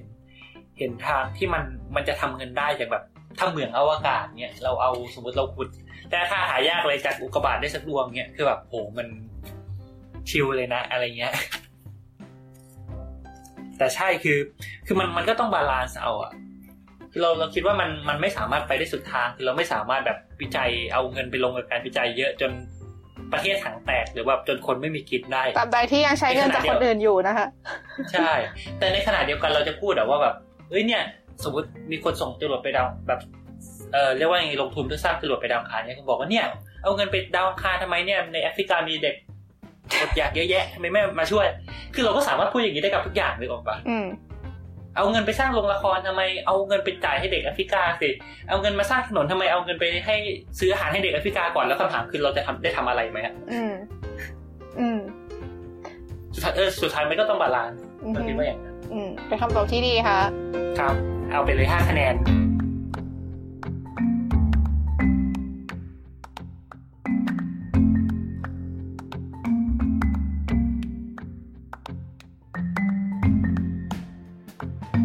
ก็คนนี้เออถามไปคล้าย ๆ กับคนเมื่อกี้นะ แต่มีบางคำถามที่ไม่เหมือนกัน ก็คือถ้าถามว่าเรียนอะไรเกี่ยวกับอะไรก็คือเรียนภาควิชาวิทยาศาสตร์สาขาคณิตศาสตร์ ก็จะเรียนเกี่ยวกับคณิตศาสตร์และที่มาของทฤษฎีบทต่างๆอะไรเงี้ย อืม ซึ่ง ก็ ถาม ก็ ว่า คืออันอันอันนี้อันนี้ขยายความนิดนึง ก็คือไอ้พวกภาคภาควิชาคือคนที่เรียนคณิตศาสตร์ส่วนใหญ่จะอยู่ในคณะวิทยาเนอะคือมันจะไม่มีคณะคณิตศาสตร์แยกอะไรอย่างเงี้ยอ่าโอเคต่อ ก็ถ้าถามว่าต่างจากเลขมปลายแค่ไหนก็คือเขาบอกว่ายากพอสมควร เพราะว่าเลขมปลายเนี่ยจะเน้นเฉพาะหาคำตอบ แต่ว่าในระดับมหาลัยเนี่ยจะต้องเขียนขั้นตอนการคิดให้เป็นระบบ แล้วก็บางวิชาก็จะขยายขอบเขตวิชาที่เคยเรียนในมัธยม อย่างเช่น คณิตมปลายเนี่ยบอกว่าเรามีเซตสองแบบคือเซตจำกัดกับเซตอนันต์ แต่ในมหาลัยก็จะมีลงไปอีกว่าเซตอนันต์เนี่ยมันอนันต์แบบไหนอะไรอย่างนี้ อ๋อก็ก็คือที่พวกผมพูดอ่ะก็คือเรียกว่าไอ้เซตเซตจำกัดก็คือ อะไรที่มันมีเรียกจะเทียบยังไงดีวะ ที่มันหาจำนวน คือ สมาชิกได้อะไรอย่างนี้ ใช่ ป่ะ มันใช่ ก็คือสมมติ โอ้โหจะเทียบอะไรสมมติเรามีกล่องอยู่กล่องหนึ่งแล้วเปิดมามี มีลูกแก้วอยู่สิบลูก มีลูกแก้วอยู่ยี่สิบลูก อะไรอย่างนี้ก็วาดไป อันนี้คือเซตจำกัด แต่เซตอนันต์คือกล่องที่เปิดออกมามีลูกแก้วอินฟินิตี้ลูก อืม ตามนั้นนะคะ มันจะเข้าใจมากขึ้นไหมว่ามันยิ่งงงวะนั่นแหละ ก็ คือมีที่ อย่าง ที่มี เช่นอย่างเช่น ป็อะไรที่ เซ มี ต สมา อ ชิ นันต์ จำ ก็ ด เซตของจำนวนจริงอะไรอย่างนี้ป่ะ อืม เราไม่รู้ ใช่ มีจำนวนจริงกี่ตัวอะไรเงี้ย เออ แต่เซตจำกัด หรื ก็ ว่ อาจจะเป็นแบบ ซตนั้นนะ เซตของจำนวนที่มากกว่าศูนย์แต่น้อยกว่าห้าอะไรอย่างเงี้ย อืม เออ ที่ที่เป็นจำนวนเต็มสมมติอ่ะ อืม เออ ใช่ที่มีจำนวนที่มีจำนวนเต็มด้วยนี่หว่า เออ ใช่ใช่ใช่ แต่ว่าก็ อืม อย่างอย่างที่โฟกได้กล่าวไว้นะฮะเออก็ก็ที่บอกไงว่าไอ้บางบางทีไอเซตเรียกว่าไอเซตอันนั้นแต่ละอันไออินฟินิตี้แต่ละอินฟินิตี้มันก็ไม่เท่ากัน เออ เราไม่รู้มันคืออะไร แบบที่มันมากกว่าอินฟินิตี้อีกแบบ อืม ซึ่งอันนี้ก็คือสิ่งที่เขาเรียนอ่ะ อืม เขาเรียนต่อ ก็ถ้าถามว่าเรียนจบแล้วทำงานอะไร เขาก็จะบอกว่าเขาก็บอกว่าคิดว่าน่าจะเป็นอาจารย์ในมหาลัยมั้งครับ ไม่งั้นก็อาจจะเป็นอาจารย์ในโรงเรียนครับ อืม แล้วก็บอกว่าถ้าเราก็ถามเราก็ถามต่อว่าทำไมถึงคิดจะมาเรียนอันนี้ เขาก็บอกว่าเขาชอบวิชานี้มาตั้งแต่ประถมแล้ว แล้วก็เคยเข้าค่ายสวนคณิตศาสตร์คล้ายๆกันเลยเนาะ เอ้ยพวกนี้เออ เออแล้วเลยได้ลองเขียนพิสูจน์ เราต้องมีความสามารถเด็ก ก็เลยคิดว่ามันเจ๋งดี ชอบตรงแนวคิดที่ว่าโจทย์ข้อหนึ่งมันไม่ได้มีวิธีการทำรูปแบบเดียว ก็เลยทำให้ชอบมาถึงทุกวันนี้อืมแล้วก็ถามว่าคณิตศาสตร์สำคัญกับชีวิตคนทั่วไปแค่ไหนเขาก็บอกว่ามันสำคัญตรงที่ว่าคณิตศาสตร์สอนโครงสร้างพลังพิษของคนเราให้เป็นระบบทำให้มองสิ่งต่างๆ ได้หลายแง่มุม อืม แล้วก็ในแง่การศึกษาภาคบังคับเนี่ย หลักสูตรเราสอนเลขเยอะไปไหมเขาก็บอกว่าสำหรับคนที่ชอบคณิตศาสตร์เขาก็ไม่เยอะไป ถ้าเกิดเราหาใจความหลักๆของแต่ละบทได้ก็จะรู้สึกว่ามันไม่ได้เยอะอย่างที่คิด แล้วก็เขาบอกว่าถ้าเกิดอยากถ้าเกิดแบบรู้สึกมีปัญหาเนี่ยเขาแนะนำว่าให้ฝึกทำโจทย์อย่างสม่ำเสมอ ก็จะทำให้เข้าใจเนื้อหาได้ดีขึ้น และรู้สึกว่าไม่ต้องจำอะไรเยอะ ครับ แล้วก็อ่ะอันอันนี้มีอะไรอยากแทรกไหม เอ้ยอันอันอันนี้เราพอพูดถึงจริง ๆ อันนี้โยงกับในเรื่องการศึกษาได้คือไอ้ไอ้ที่พูดถึงเรื่องแบบความคิดเป็นระบบเรื่องนิยามเรื่องอะไรพวกเนี้ยเราจำได้ว่ามันเคยมีดราม่าอยู่ดราม่าหนึ่งที่เกี่ยวกับคณิตศาสตร์เต็มๆเลยขอดูแป๊บหนึ่ง งั้นระหว่างนี้ขอพูดอีกอันหนึงไปก่อนแล้วกันนะ เราถามเขาไปว่า คิดยังไงกับประโยคที่ว่าเรียนเลขไปก็ไม่ได้ใช้อย่างแคลคูลัสอะไรเงี้ยเขาก็บอกว่ามันก็ถูกส่วนหนึ่งเพราะบางวิชาชีพก็ไม่ได้ใช้ใช้คณิตศาสตร์จริงๆจังๆจริง ๆ จังๆ ก็เหมือนที่เราคุยกันไปอะเนาะแต่ในขณะเดียวกันสำหรับคนบางกลุ่มมันก็มีประโยชน์ อย่างเช่น วิศวะนักบัญชีทำให้แล้วก็ทำให้มีนวัตกรรมเกิดขึ้นมาได้ อย่างเช่น การประมวลสัญญาณการเข้ารหัสอะไรอย่างงี้ แต่เรื่องแอปพลายก็คือเราพูดไปแล้ว ใช่ อ่าโอเคขอขอย้อนย้อนมาดราม่าอันนี้นิดนึง เออ จำจำได้มันมันเคยมีดราม่าประมาณ นี่อันนี้ปีห้าหกก็อู้ห้าปีแล้วเหรอนานมากเลย ทำไมรู้สึกมันเพิ่งผ่านมาแต่นั่นแหละมันมันก็มีเคยมีดราม่าประมาณว่า เออมีมีคนถ่ายรูปแบบเป็น อาจจะเป็นโจทย์กันบ้านของลูกอะไรเงี้ยว่า แล้วก็แบบถ่ายมาลงเน็ตคือประมาณว่าโจทย์โจทย์เนี่ยมันพูดถึงนิยามของการคูณที่แบบเกี่ยวกับการบวกคำถามคือสี่บวกสี่บวกสี่เท่ากับอะไร อือหือก็สี่คูณสามปะ สามคนสี่ อ้าว อ้าว เอาเลยเว้ย หรือหรือถูกทั้งคู่ มัน หรือถูกทั้งคู่ เดี๋ยวนะมันควรจะไม่ต่างกันปะวะ หรือถูทั้งคู่ ไม่ไม่มันมันต้องมีอันไม่ถูกไหม อ่าอ่า แต่สองว่ายังไงฮะ สี่คูณสามบอกวะ สี่บวกสี่บวกสี่เท่ากับสี่คูณสามหรือสามคูณสี่หรือถูกทั้งคู่ฮะ เอ่อ คนฟังนะฮะ มีคำตอบอะไรทวิตเอ่อส่ง SMS เข้ามาได้นะฮะ ไอ้เหี้ยแต่จริงๆมันควรมันควรมันควร หรือว่ามันตามข้อตกลงปะวะ แบบ ข้อตกลงว่าเลขตัวเลขต้องหมายถึงอะไร เลขตัวหลังต้องหมายถึงอะไรอะไรเงี้ย ใช่ ทางทางๆ ถู ที่ กเออ แต่ว่าแบบในความเป็นจริงแล้ว ถ้าถ้าดูตามคำตอบอย่างเดียวมันสลับกันได้อะไรเงี้ย yes อันเนี้ยนะอันเนี้ยคืออันเนี้ยคือประเด็นที่ดราม่าเพราะว่า คือคุณเด็กคนเนี้ยเขาก็เขียนอ่ะสี่บวกสี่บวกสี่อะไร เด็กตอบสี่คูณสาม อืม นะฮะ ที่ตอบหนึ่งเนื้อกับแบบสองแล้วครูให้ผิด อืม ในขณะหรือในขณะเดียวกันมันแบบ โจทย์ให้เขียนว่าแบบสามคูณสี่นิยามของสามคูณสี่เป็นรูปบวกคืออะไร เด็กเขียนว่าสาสามคูณสี่เท่ากับสามบวกสามบวกสามบวกสามสามบวกกันสี่รอบ อันนี้ครูก็ให้ผิด อืม แล้วนี้มันก็ดราม่าใหญ่โตว่าแบบเอ้าสี่คูณสามเท่ากับสามคูณสี่ไม่ใช่เหรอมันผิดตรงไหน อืม อ่าประเด็นคือ คือมันก็มีคนเถียงไงว่าแบบเฮ้ยจริงๆนิยามของการถูกคูณจริงๆอ่ะสี่คูณสามกับสามคูณสี่มันไม่เหมือนกัน อือฮึ มันแค่บังเอิญเท่ากันเพราะมันเรียกว่าไงมัน เป็นสมบัติ เป็จำว ของมัน จริ ว่า คูณกับจำนวนจริง ซึ่งมันสลับที่กันได้ถูก แต่ความจริงอ่ะ เรียกว่าไง มันเรียกว่าไง a คูณ b มันไม่เท่ากับ b คูณ a เสมอไปนะถ้าเราเรียนกันถูกไหม อืม คือย กตัวอย่าง คือ ดิ a คูณ มาถึง ไม่ใช่ อ่า เมทอ่าริกซ์เมทริกซ์ a อ่า คูณเมทริกซ์ b ไม่เท่ากับเมทริกซ์ b คูณเมทริกซ์ a อ่าอ่าใช่ใช่ใช่ แฟร์ๆคือมึงก็ไม่สามารถนิยามการคูณมาถิดด้วยการบวกได้เว้ย ใช่ใช่ใช่แต่หมายถึงว่า อย่างน้อยนี่ไอตัวนินิยามจริง ๆ ของการบวกการคูณมันคืออะไรอย่างเงี้ยคือมันไม่ใช่แค่ว่าคือคือถ้าถ้าจะ precise กันจริง ๆ อ่ะ เราบอกว่า เอาลิสัตการบวกการคูณนิยามยังไง อ่าเลขเลขหนึ่งทำไมหนึ่งบวกหนึ่งเท่ากับสองนะเรื่องนั่นแหละคือคือคือคือคือที่เออที่เราพูดที่มาคือเออบอกใช่ไหมว่าแบบมันเกี่ยวกับ เรียกว่าไงคือในกระบวนการเป็นเหตุเป็นผลหรือนิยามอะไรเงี้ยเราก็คิดว่าคือถ้าจะซีเรียสกันจริง ๆ คือใช่มัน มันต้องคุยกันถึงนั้นนะว่า คือถ้าคุณเคลียร์กันจริง ๆ ว่า นิยามของสี่บวกเอ้ยนิยามของการคูณนะ a คูณ b เท่ากับเอาตัว b มาบวกกับ a ครั้งนะ มันไม่ควรจะมีการเถียงกันเรื่องนี้ถูกไหม อืม ใช่แต่มันมันก็นั่นแหละ คือมันมันก็จะมีเรื่องเชื่อมโยงระหว่างเราจะไปคุยกันเรื่องนิยามจริงๆหรือการนำไปใช้ซึ่งแน่นอนคือในกรณีการนำไปใช้มันเท่ากัน ประเด็นคือถ้าเราพูดเรื่องนิยามในชั้นเรียนตอนนั้น เด็กมันจะเข้าใจเหรอวะ อืมนั่นแหละ ไม่เราเราว่าไม่ยากนะแค่ไม่ไม่คือคือคือถ้าแค่บอกว่าเอาสี่คูณสามมันคือการที่เอาสามมาบวกกันสี่ครั้ง คือเอาเรียกว่าไงอะเออ คือเราว่ามันจะออกไปทางท่องจำมากกว่า เพราะคือแบบ เออ ถึงตอนนั้นโอเค เรารู้นิยามไปว่าเออตัวเลขข้างหน้าต้องเป็นอันนี้ ตัวเลขข้างหลังต้องสื่อถึงอันนี้ แล้วมันจะเอาไปทำอะไรต่อได้อะคือในในในตอนนั้นคือมันละมันค่าเท่ากันถูกปะมันก็แบบ มันก็รู้สึกแบบอ้าวเราเราจะเราจะแบ่งไปทำไมให้ยุ่งยากอะไรเงี้ยเฮ้ยคือเราเคยคิดอย่างนี้จริงๆนะตอนประถมอะแบบพวกไอ้พวกที่มันมีกฎเกณฑ์แบบต้องต้องแบบทำอะไรที่แบบต้องเรียกไอ้นี่ว่าไอ้นี่หรือว่าอะไรอย่างเงี้ยต้องแบบ คือเราอืมเราว่ามันขึ้นอยู่กับว่า expect อะไรจากการเรียนการการสอนเด็กด้วยสิ่งเนี้ยคือถ้าถ้าถ้า expect แค่ว่าเขาคูณเลขเป็นอ่ะ มันแน่นอนมันไม่จำเป็นว่าไอ้สามคูณสี่สี่คูณสามมันจะต้องต่างกัน แต่ถ้าเรา expect จริง ๆ ว่าเขาจะต้องเข้าใจนิยามหรือ get get ในกรอบคิดว่าเออเนี่ยนะ นิยามมันเป็นอย่างเงี้ย คุณต้องทำตามเนี้ย ถ้าทำหลุดจากนิยามมันมันผิด หรือทำทำหลุดจากลอจิกตรงเนี้ยมันผิดเอออันนี้ก็เป็นอีกเรื่องไง แต่กูไม่มองว่าการนิยาม ครับ ลำดับในการคูณมันมีมันสำคัญอะไรไงคือยังไงมันมันมีสมบัติสมบัติที่อยู่แล้วอะ ไม่แต่แต่คือคือถ้าถ้าอืมคือจะมองอย่างนั้นก็ได้ไง แต่แบบหมายถึงว่า คือจะปลูกฝังเด็กว่าอะไรหรือว่า เพราะเอาจริงๆแค่ไอเอคุณบีบีคุณเอเนี่ยคือ คือถ้าถ้าเราติดมาจากการคูณว่ามันเท่ากันเสมอเนี่ยมาเจอไม่ติดก็งงเปล่าว่าแบบเอเอคุณบีบีคุณเอสลับที่กันดีกว่าอะไรเงี้ย คือมึงไม่สามารถติดการคูณอย่างนั้นได้เว้ยเพราะว่ามึงการคูณแมทริกซ์มันก็ไม่ใช่การเอาแมทริกซ์มาบวกกันเท่านั้นครั้ง ใช่ใช่ใช่เข้าใจ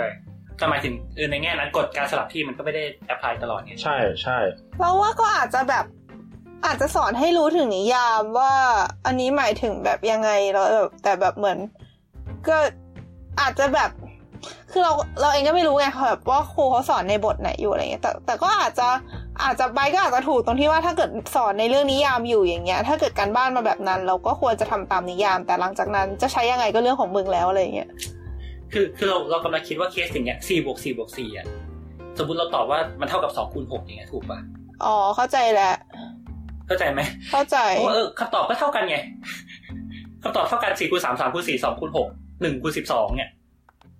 ถ้าอย่างนั้นลูกก็จะถูกหมดไง ถ้าเกิดเราไม่แคร์นิยาม ถ้าเกิดเราแคร์นิยามมันต้องมีถูกวิธีเดียว เราว่าแก้ปัญหาได้ด้วยการเปลี่ยนเป็นอะไรวะสี่คูณสี่เอ้ยอะไรนะสี่บวกสี่บวกสี่เท่ากับสี่บวกกันสามครั้ง เขียนเป็นคำพูดไปเลยเว้ย ก็เอออย่างอย่างนั้นก็ไม่ต้องเรียนปะ เอ้ยแต่ว่าเราเราจำได้ว่าเราเคยเรียนแบบนี้จริง ๆ ตอนประถมนะ ตอนแบบที่เรียนเบสิกของไอ้นี่เลยอะ ทำได้เหมือนกัน ไม่แต่แต่มันมันไม่เกี่ยวกับการคูณไงสี่บวกสี่บวกสี่เท่ากับสี่บวกกันสามครั้งอะ เข้าใจก็เข้าใจแต่คือ คือในความเห็นของเราคือพอมันออกมาเป็นตัวเลขแล้วอะมันมันตัวเลขมันไม่ได้สื่อขนาดนั้นอะคือคือสมมติว่าเราบอกว่าสี่กับสามอะคือมันมีหน้ากับหลังใช่ไหมเราว่าถามถามจริงถามคนทั่วไปก็ไม่รู้หรอกว่าตัวหน้าสื่ออะไรตัวหลังสื่ออะไรอะ อืม แต่ถ้าเกิดเด็กสามารถบอกได้ว่า มันคือสี่คูณสามหรือสามมันคือ มันคือแบบสี่บวกกันสามครั้งอะไรแบบเนี้ย ไม่ใช่สามบวกกันสี่ครั้งหรือสองบวกกันหกครั้งอะไรอย่างเงี้ยแล้วมันก็คือเด็กเข้าใจคอนเซปต์ของการคูณแล้วไหม อืม จริง อืม เล่าจริงๆคือมึง มันก็ค่อนข้างเป็นหลักฐานอยู่แล้ว คือมึงก็ไม่รู้ว่า สรุปตัวหน้าคืออะไรตัวหลังคืออะไร แล้วโตมาแล้วสรุปมึงมึงเอาอะไรไว้ข้างหน้าไอ้สัตว์ เอาเอาจริงที่ถามถามถามเราอย่างเงี้ยคือเราก็ไม่ได้แบบ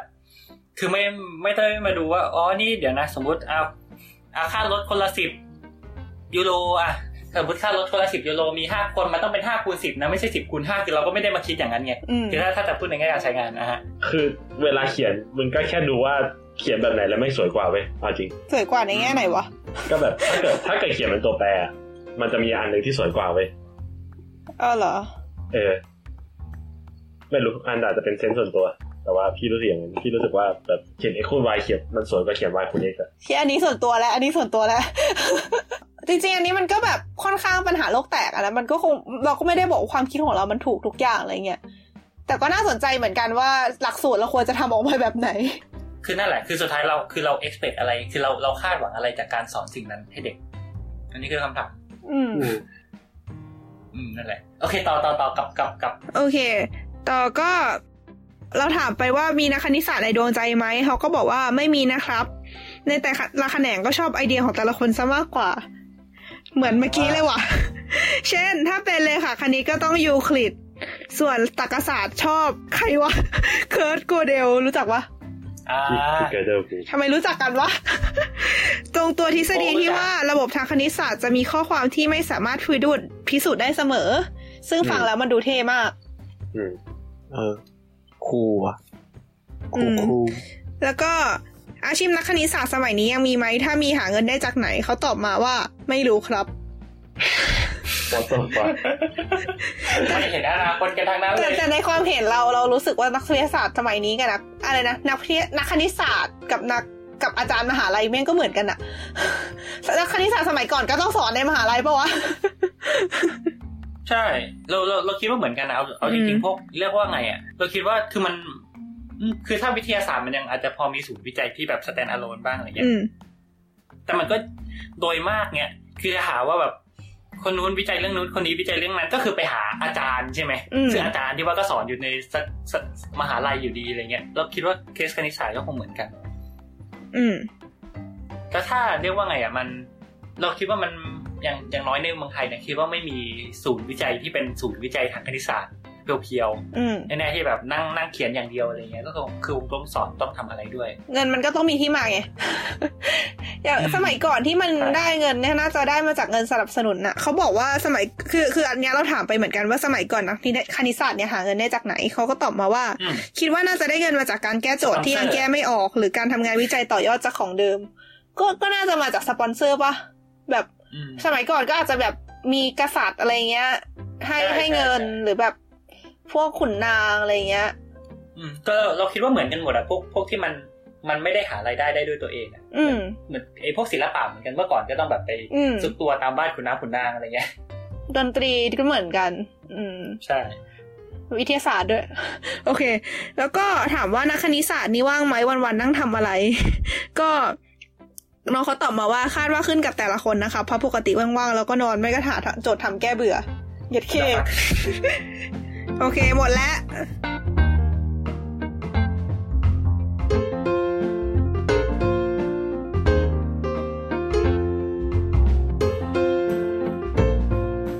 ก็ประมาณนี้แหละ หลังจากที่ฟังๆก็น่าจะได้เห็นทิศทางของ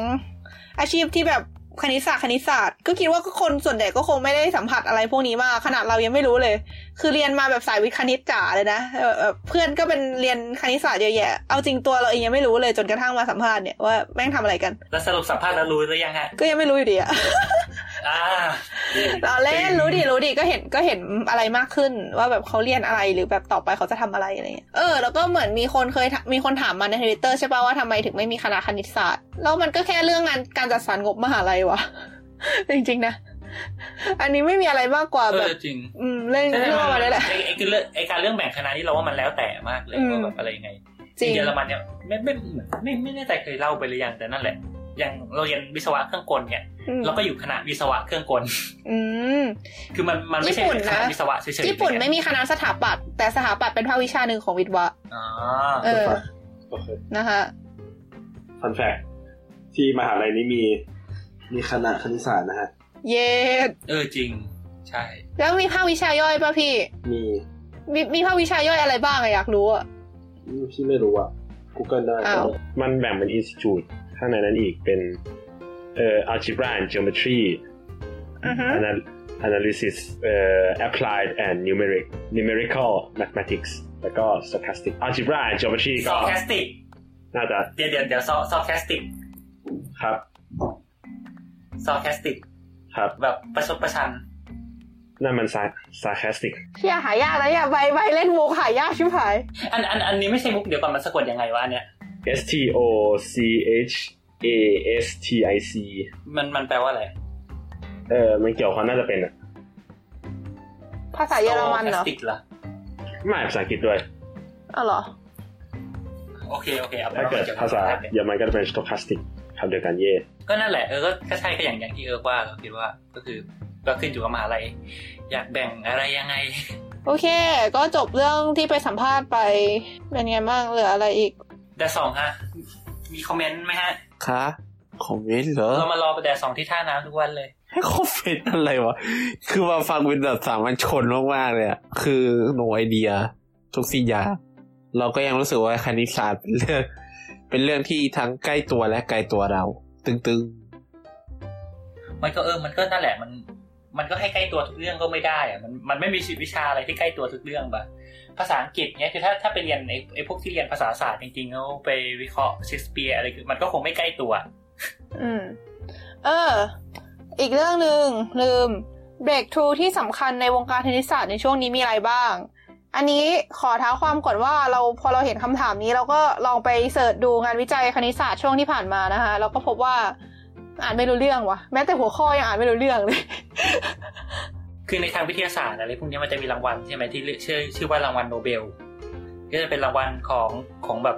คนที่แบบคิดค้นอะไรยิ่งใหญ่ต่อวงการอะไรเงี้ย แต่คราวเนี้ยรางวัลโนคือรางวัลโนเบลมันก็มีหลายสาขา มีฟิสิกส์ มีชีชีวะ เออสรีระเออ ฮะ แพ มีชี ท วะ ย์ ด้ปะวยเหรอวะ การแพทย์ เออ มันมันเออมันใช้คำว่าเออชีวสรีระวิทยาการแพทย์อะไรที่อย่างคือมันมันก้อนๆเดียวกันนะมั้งแล้วก็แบบมี เคมี เออมีวรรณกรรมมีอะไรอย่างงี้ด้วยอ่ามีเคมีใช่ สันติภาพ อ่าสันติภาพ แล้วก็ มีเศษศาสตร์ที่มีตามมีมาทีหลังอ่ะ อืม แต่ทางทั้งนี้ทั้งนั้นไม่มีสาขาคณิตศาสตร์นะฮะซึ่งเขาก็เมาเมาๆกันว่าเออที่มันไม่มีรางวัลโนเบลสาขาคณิตศาสตร์เนี่ยเพราะว่าคุณอัลเฟรดโนเบลนะฮะซึ่งเป็นคนตั้งรางวัลเนี่ย แกมีเพื่อนที่ไม่ถูกกันที่เป็นนักคณิตศาสตร์อยู่คนหนึ่งแล้วแกก็คิดว่าถ้าเกิดตั้งรางวัลไว้แล้วไอ้อีอีตาคนที่ไม่แกไม่ชอบหน้าเนี่ยจะได้รางวัลแกก็เลยไม่ตั้ง ไอ้ที่เคยได้ยินมาคือ เมียของโนเบลมีชู้เป็นนักคณิตศาสตร์ เอ แต่ว่า อ อันนี้เคยได้ยินเหมือนกันถ้าได้ยินเหมือนพี่โฟก เออก็นั่นแหละก็เป็นตำ rumor has it นะฮะตำนานว่าไว้ เออ แต่ก็ไม่มีใครรู้จริง ๆ แต่ก็คือสรุปก็คือรางวัลโนเบลก็จะไม่มีสาขาคณิตศาสตร์ มันก็จะมีอีกรางวัลเขาเรียก ๆแล้วก็จะเป็นฟิลฟิลเมดัลิส ใช่ใช่ใช่เขาเรียกเหรียญฟิลส์ก็คือเป็นรางวัลที่เขาถือถือกันว่าถือว่าเป็นรางวัลโนเบลสำหรับแบบเลเวลเดียวกันของนักคณิตศาสตร์อะไรอย่างเงี้ย อืม ซึ่งก็มีมาตั้งแต่ปี 1936 นะฮะ มีลิสต์มากมายหาได้ในวิกิพีเดียอืมขอดูแบบ เดี๋ยวนะ อันนี้ขอแทรกนิดนึงอีเอ่อผลงานเปเปอร์คณิตศาสตร์เนี่ยมันก็มีหลายแบ่งเป็นหลาย journal นะ ก็แบบจะแบ่งเป็นไปตามหัวข้ออย่างเงี้ยอยากรู้อยากรู้ว่าอยากดูเรื่องอันไหนกัน ก็จะมีแบบพวก geometry geometry แล้วก็ computation มีอะไรอีกวะ อ่าอ่าจีจีโอเมตรีก่อนก็ได้ geometry เออมันดูน่ารักน่ารักเนอะน่าจะแบบสามเหลี่ยมสี่เหลี่ยมวงกลมมีอะไรบ้างฮะ น่ากล่อม อันนี้เป็นเป็นฉบับล่าสุดที่ออกมา อันแรก อืม on the range spectrum เพี้ยภาษาเพี้ยอะไรวะ เท เท เท เทมูเลอร์ไอเดียวมันเราอาจจะเป็นภาษาเยอรมันหรือเปล่า มันมีจุด ล จุ อ ด งลองอ่าน ข้างบนตัว U อ่ะ เดี๋ยวแป๊บห เอ นึ่ง อน่าน่าน่าจะมี เดี๋ยวเดี๋ยวเดี๋ยวส่งไปให้แป๊บนึงนะต้องอ่านดู แล้วก็มี conformal mapping convexity and total absolute curvature อะไรวะ discontinuity of a degenerating de- degenerating escape rate ฮะ almost sure invariance principle of non-autonomous holomorphic dynamic in p กำลัง k เฮียอะไรเนี่ย holomorphic homomorph holomorphic ไม่รู้ อ่านไปนี่ไม่รู้เลยไม่คืออะไร อ่าหรือว่าอันอันอันที่ส่งมาอันแรกนะฮะ on the length spectrum Teich-Miller spaces of Riemann surfaces of infinite type แปลว่าอะไรวะ ไม่รู้ Teich-Miller คือใครวะ ไม่รู้ เฮ้ยแต่รีมันนี่มึงรู้จักนี่ ใช่กูรู้จักดีมันเป็นเพื่อนกัน อืมเป็น เพื่อนกัเพื่อนกัน น เพื่อนกัน เคยเคยเหมือนเคยนอนหอเดียวกับโฟก อืม คำถามคือ อ่านชื่อแล้วเข้าใจไหมไม่ฮะ นี่อะไรเนี่ย อ่าลองลองลองอ่านมาอีกเพื่อความบันเทิงฮะ เอ่อไอของอันล่าสุดนี่ a lower bound of the hyperbolic dimension for meromorphic mon- function having a logarithmic holder track อะไร morphic morphic อีกแล้ววะ morphic นี่คืออะไรวะ ไม่อะมันมันคนละนิยามกัน มอฟมอฟแปลว่ารูปรูป มั ร่าน ง เป็นสมบัติอะไรสักอย่างในของราชันนแหละ เมโลมอร์ฟิกฟังชันเป็นฟังก์ชันเอ่อฟังก์ชันเมโลมอร์ฟิกบนสับเซตเปิดของ complex plane เป็นฟังก์ชันที่โฮโลมอร์ฟิกบนเซตดีทั้งหมดยกเว้นจุด discrete เซตหนึ่งซึ่งเรียกว่าโพของฟังก์ชัน ก็ไม่ต้องรู้หรอกว่า แป มั ล นคือ ไทยเป็นไทยเหี้ยอะไรให้หน่อยค่ะ ก่อนที่จะรู้ว่าเมโลมอร์ฟิกคืออะไร ต้องรู้ว่าโฮโลมอร์ฟิกคืออะไรนะฮะ โอ้ยเหี้ยพอเถอะ นี่นี่นี่เราอยากเราอยากแชร์นี่มากเลยอันนี้เออแชร์สกรีนอยู่นะคะ เดี๋ยวจะแคปไปลงในทวิตอีกที แล้วก็ดูว่าใครรู้จักไหม อันนี้คือเห็นเห็นหน้าจอเรายัง อ่าเห็นแล้ว The Apollonian Structure of Bianchi Group ไม่รู้จักเฮียอะไรสักอย่างแล้วคือดูดูในแอปแตกเว้ย มีสัญลักษณ์เฮียอะไรไม่รู้เต็มไปหมดเลยเว้ย แล้วก็คือเฮียอะไรวะ เอ้ย รู้จัก PSL คืออะไรฮะ PSL มีคนรู้จักหนึ่งคนด้วยวะ เป็นต้นหนึ่งกูเคยเรียนอ่ะ มันเป็นกรุ๊ปสักอย่างหนึ่งกรุ๊ปของ Matrix Projective Linear Group เป็นเกิร์ลกรุ๊ป น่าจะเป็นกรุ๊ปของ Matrix ที่มัน PSL แล้วห้อยอะไรสักอย่างปะน่าจะห้อยเลขสอง ข้อที่สองฮะ เป็น Matrix สองคูณสองที่เดทเป็นหนึ่งหรือที่อะไรประมาณเนี้ย อันนี้ยังเข้าใจอยู่อันนี้ยังเข้าใจอยู่ เดี๋ยวอันอันอันอันนี้ยังพอเข้าใจเอาเอาเอาข้ามข้ามข้ามมันไป ช่าง ก็ มันเถ นะ อะ ฮะก็ เอา สำ โอเค คืออะไรวะ Ring of Integers ต้นหนึ่งหาไม่ออก โอเค นี่ใช่ที่เป็นสุกี้ป่ะ อันนั้น MK เย้ย Quadratic Field เฮียกูไปต้มมาม่า เฮ้ยเฮียไปต้มมาม่าเลย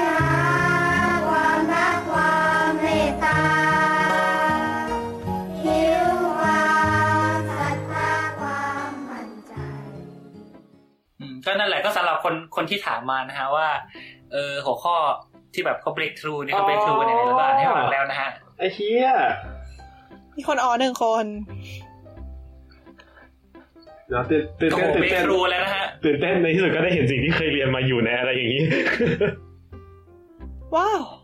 ดีใจด้วยฮะ ดีใจต้วย จากใจคนที่ไม่เข้าใจเฮียอะไรเลย เย่ เออแต่แต่คือคืออย่างอย่างเรียกว่าไงอะสมมุติเป็นวิชาเคมี เคมีฟิสิกส์ชีวะเรายังรู้สึกว่าเราอ่านหัวข้อแล้วยังพอเก็ตบ้างว่า ไม่ เขากำลังทำอะไรอยู่อะ ไม่ ป่ะ จริงๆก็ไม่ปะอืม เออแต่เออแต่เออแต่เอาจริงๆชีวะก็เริ่มเริ่มเริ่มภาษาเอเลี่ยนแล้ว ไม่เคมีก็เอเลี่ยนชิวหาย คือนี่เรียนเคมีไปเปิดเปเปอร์ยังรู้สึกว่าเอเลี่ยนอยู่เลย ก็แต่แต่เรายังรู้สึกว่าอย่างน้อยอ่ะมันยังมีคนที่สามารถพอจะอธิบายภาพคร่าวๆให้เราเข้าใจได้ว่ามันคืออะไรป่ะ ก็ได้มั้ง ไว้วันหลังไว้วันหลังลองลองให้ลองให้เอออธิบายไองานวิจัยที่เออทำไหม แล้วมาดูว่า มาดูว่าเข้าใจไหมไว้วันหลังแล้วกัน งานวิจัยโซเชียลไซ n c e บางทีมันก็เอเลี่ยนนะเว้ย แบบอ่านแล้วก็ฮากูอ่านที่อะไรอยู่เนี่ยก็มีเว้ย มันมันเป็นทุก แล้วว่า ฟิล มันเป็นทุกหรอมั้ง ฟิลที่มันลึกๆอ่ะ นนี้ คือด้วยความที่มันเป็นงานวิจัยไงมันเลยแบบศึกษาเข้าไปลึกแบบจนบางทีคนไม่รีเลทแล้วอะไรเงี้ย เออ คือบางทีมันใช้ใช้สับแสงอะไรที่แบบก็เข้าใจกันเองอะไรเงี้ย อืม เอออ่านแล้วก็แบบ ไอ้เฮียมึงให้กูอ่านอะไรวะเนี่ย เยอะเยอะบ่อยบ่อยบ่อยอยู่ ก็นอกจากหัวข้อที่ว่ามาก็ไม่มีอะไรตกค้างแล้วไหมเรื่องคณิตศาสตร์ เอ้ยมันมีสิ่งที่เรียกว่า millennial problem เว้ย คือ อ่า มันเป็น มันมีเป็นเซตของโจท ที่ ย์ ที่เป็นยานของฮานโซโลป่ะ พ่อมึงตาย เป็นเซตของโจทย์เจ็ดข้อนะฮะ ที่ เพราะเพราะกูไม่ใช่ดัตเวเดอร์ เป็นโจทย์เปิดอยู่แล้ว บอกว่าถ้าเกิดใครแก้ได้เนี่ย ใครแก้หนึ่งในเจ็ดข้อนี้ได้ จะได้จะได้หนึ่งล้านดอลลาร์มีคนแก้ไปได้หนึ่งข้อ เย่แล้วได้จริงป้าหนึ่งล้าน ได้ดิ เงินใครอ่ะ เขาไม่เอา ไม่ ดิ เอาด้วยไม่รู้เงินใคร เงินใคร ไม่รู้ไม่รู้เงินใคร อ้าวแล้วใครเป็นคนจัดขึ้นมาอีมิเลียมเนี่ย Clay Mathematics Insti- Institute อยู่ใน คือแบบเหมือนเป็นกองทุนสนับสนุนนักคณิตศาสตร์อะไรเงี้ยนะ ประมาณนั้นละมั้ง อ่าเราเราโจทย์ที่ว่ามีอะไรบ้าง โจทย์ที่ว่ามีเจ็ดข้อ ซึ่งเราจะไม่อธิบายทุกข้อแล้วกัน เออเอาข้อที่แก้ได้ก่อนอ่ะ ข้อที่แก้ได้เหรอ พี่อธิบายไม่ได้วะ เอาเดฟัก มัน คนคนที่แก้ได้เป็นใครฮะ ชื่อพงคาเดคอนเจคเชอร์นี่คือชื่อโจทย์ คนที่แก้ได้ชื่อเกรกอรีเพเรมัน เขาตายยัง เป็นคนที่เคยออก Number File Number File นี่เป็นช่องใน YouTube นะฮะไป อ่า ไปเปิดดูเล่นได้ อ่ะช่วงช่วงแนะนำสื่อฮะ ครับ ตอนนั้นแค่นั้นแหละ เราจะโฆษณาช่อง เขา เดี ยั ย ง ว ไม่ อะ ตายใช่ไหม ฮะยังไม่ตาย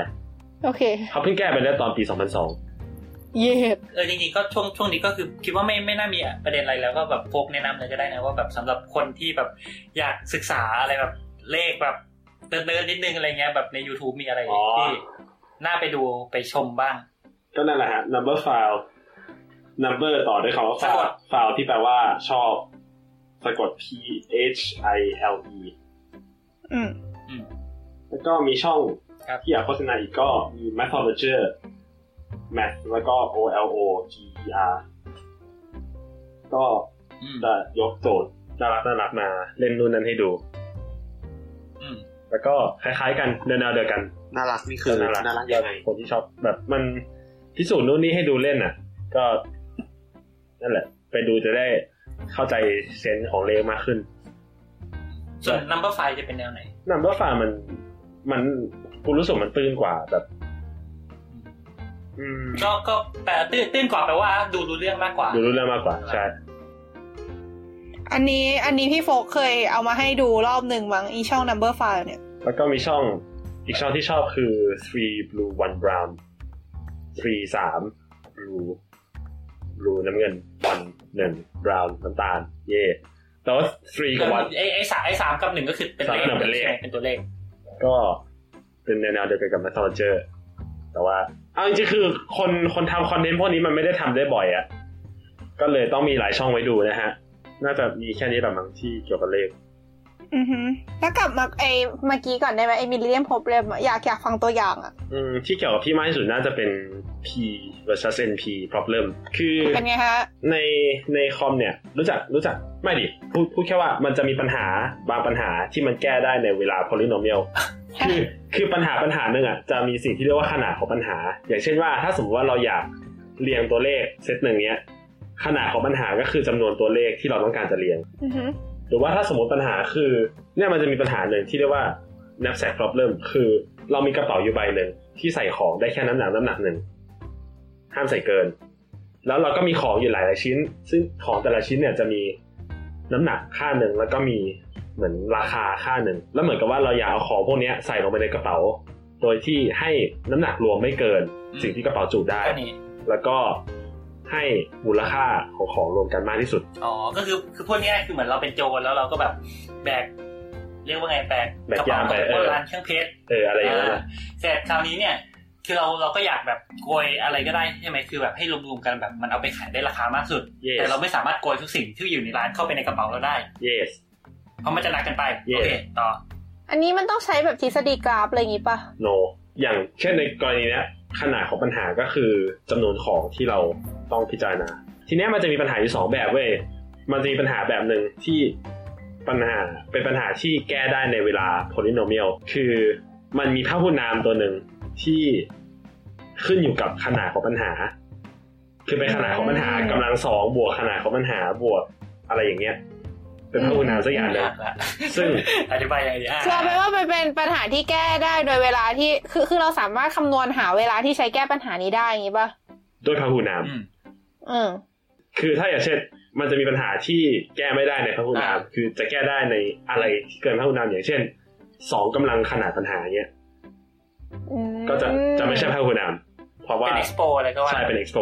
อย่างปัญหาข้อแรกที่บอกว่าเบี่ยงตัวเลขอ่ะ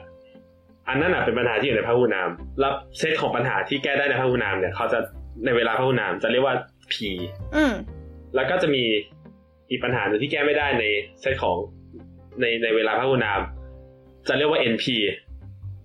อือฮึ ย้ายปัญหาจับของใส่กระเป๋าอ่ะ อันนั้นน่ะแก้ไม่ได้ในเวลาพหุนาม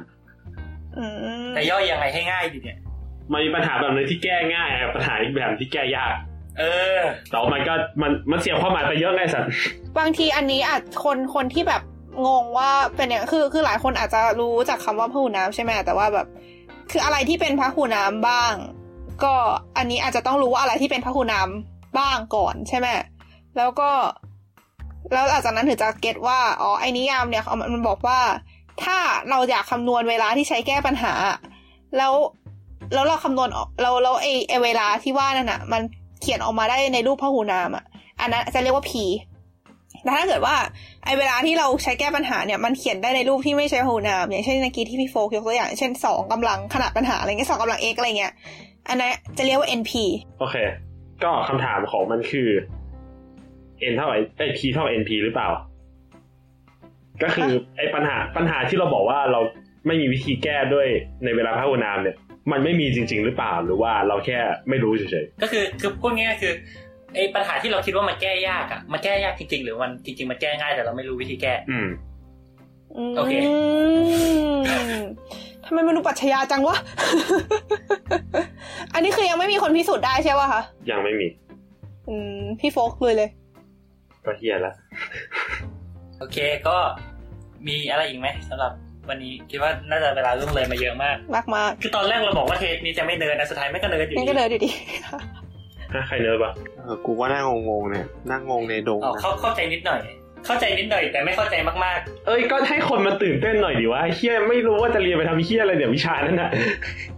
ไม่ใช่ วิานั้นเรียน ก็แบบ หมายถึงพี่โฟกอ่ะ ตัวเนิร์ด เอ้ยคนมันแบบมันหายแบบเพื่อน ๆเฮ้ยมันเหี้ย ไม่ได้เรียน ตื่นเต้นกว่านี้เลย ไม่ไม่ได้เนิร์ดเลขไงประเด็น โอเค โอเค สำหรับเทปนี้คิดว่าน่าน่าจะประมาณนี้เนอะก็ ๆครับผ ก็ ม ถ้าเกิดสามเทปคิดว่าอันนี้น่าจะเป็นเทปสุดท้ายนะ โอเค ก็ไม่มีอะไรแล้วเนาะ ก็ขอจบเทปคณิตศาสตร์ลงแต่เพียงเท่านี้ ถ้าเกิดใครมีอะไรอยากคุยอยากดิสคัตต่อก็มาคุยกันในแฮชแท็กหลัดผักนะคะ หรือว่าในคอมเมนต์ใน Facebook ใน Twitter แล้วก็ในช่องชาวข่าวได้หมดเลย ครับ เออ ก็เออ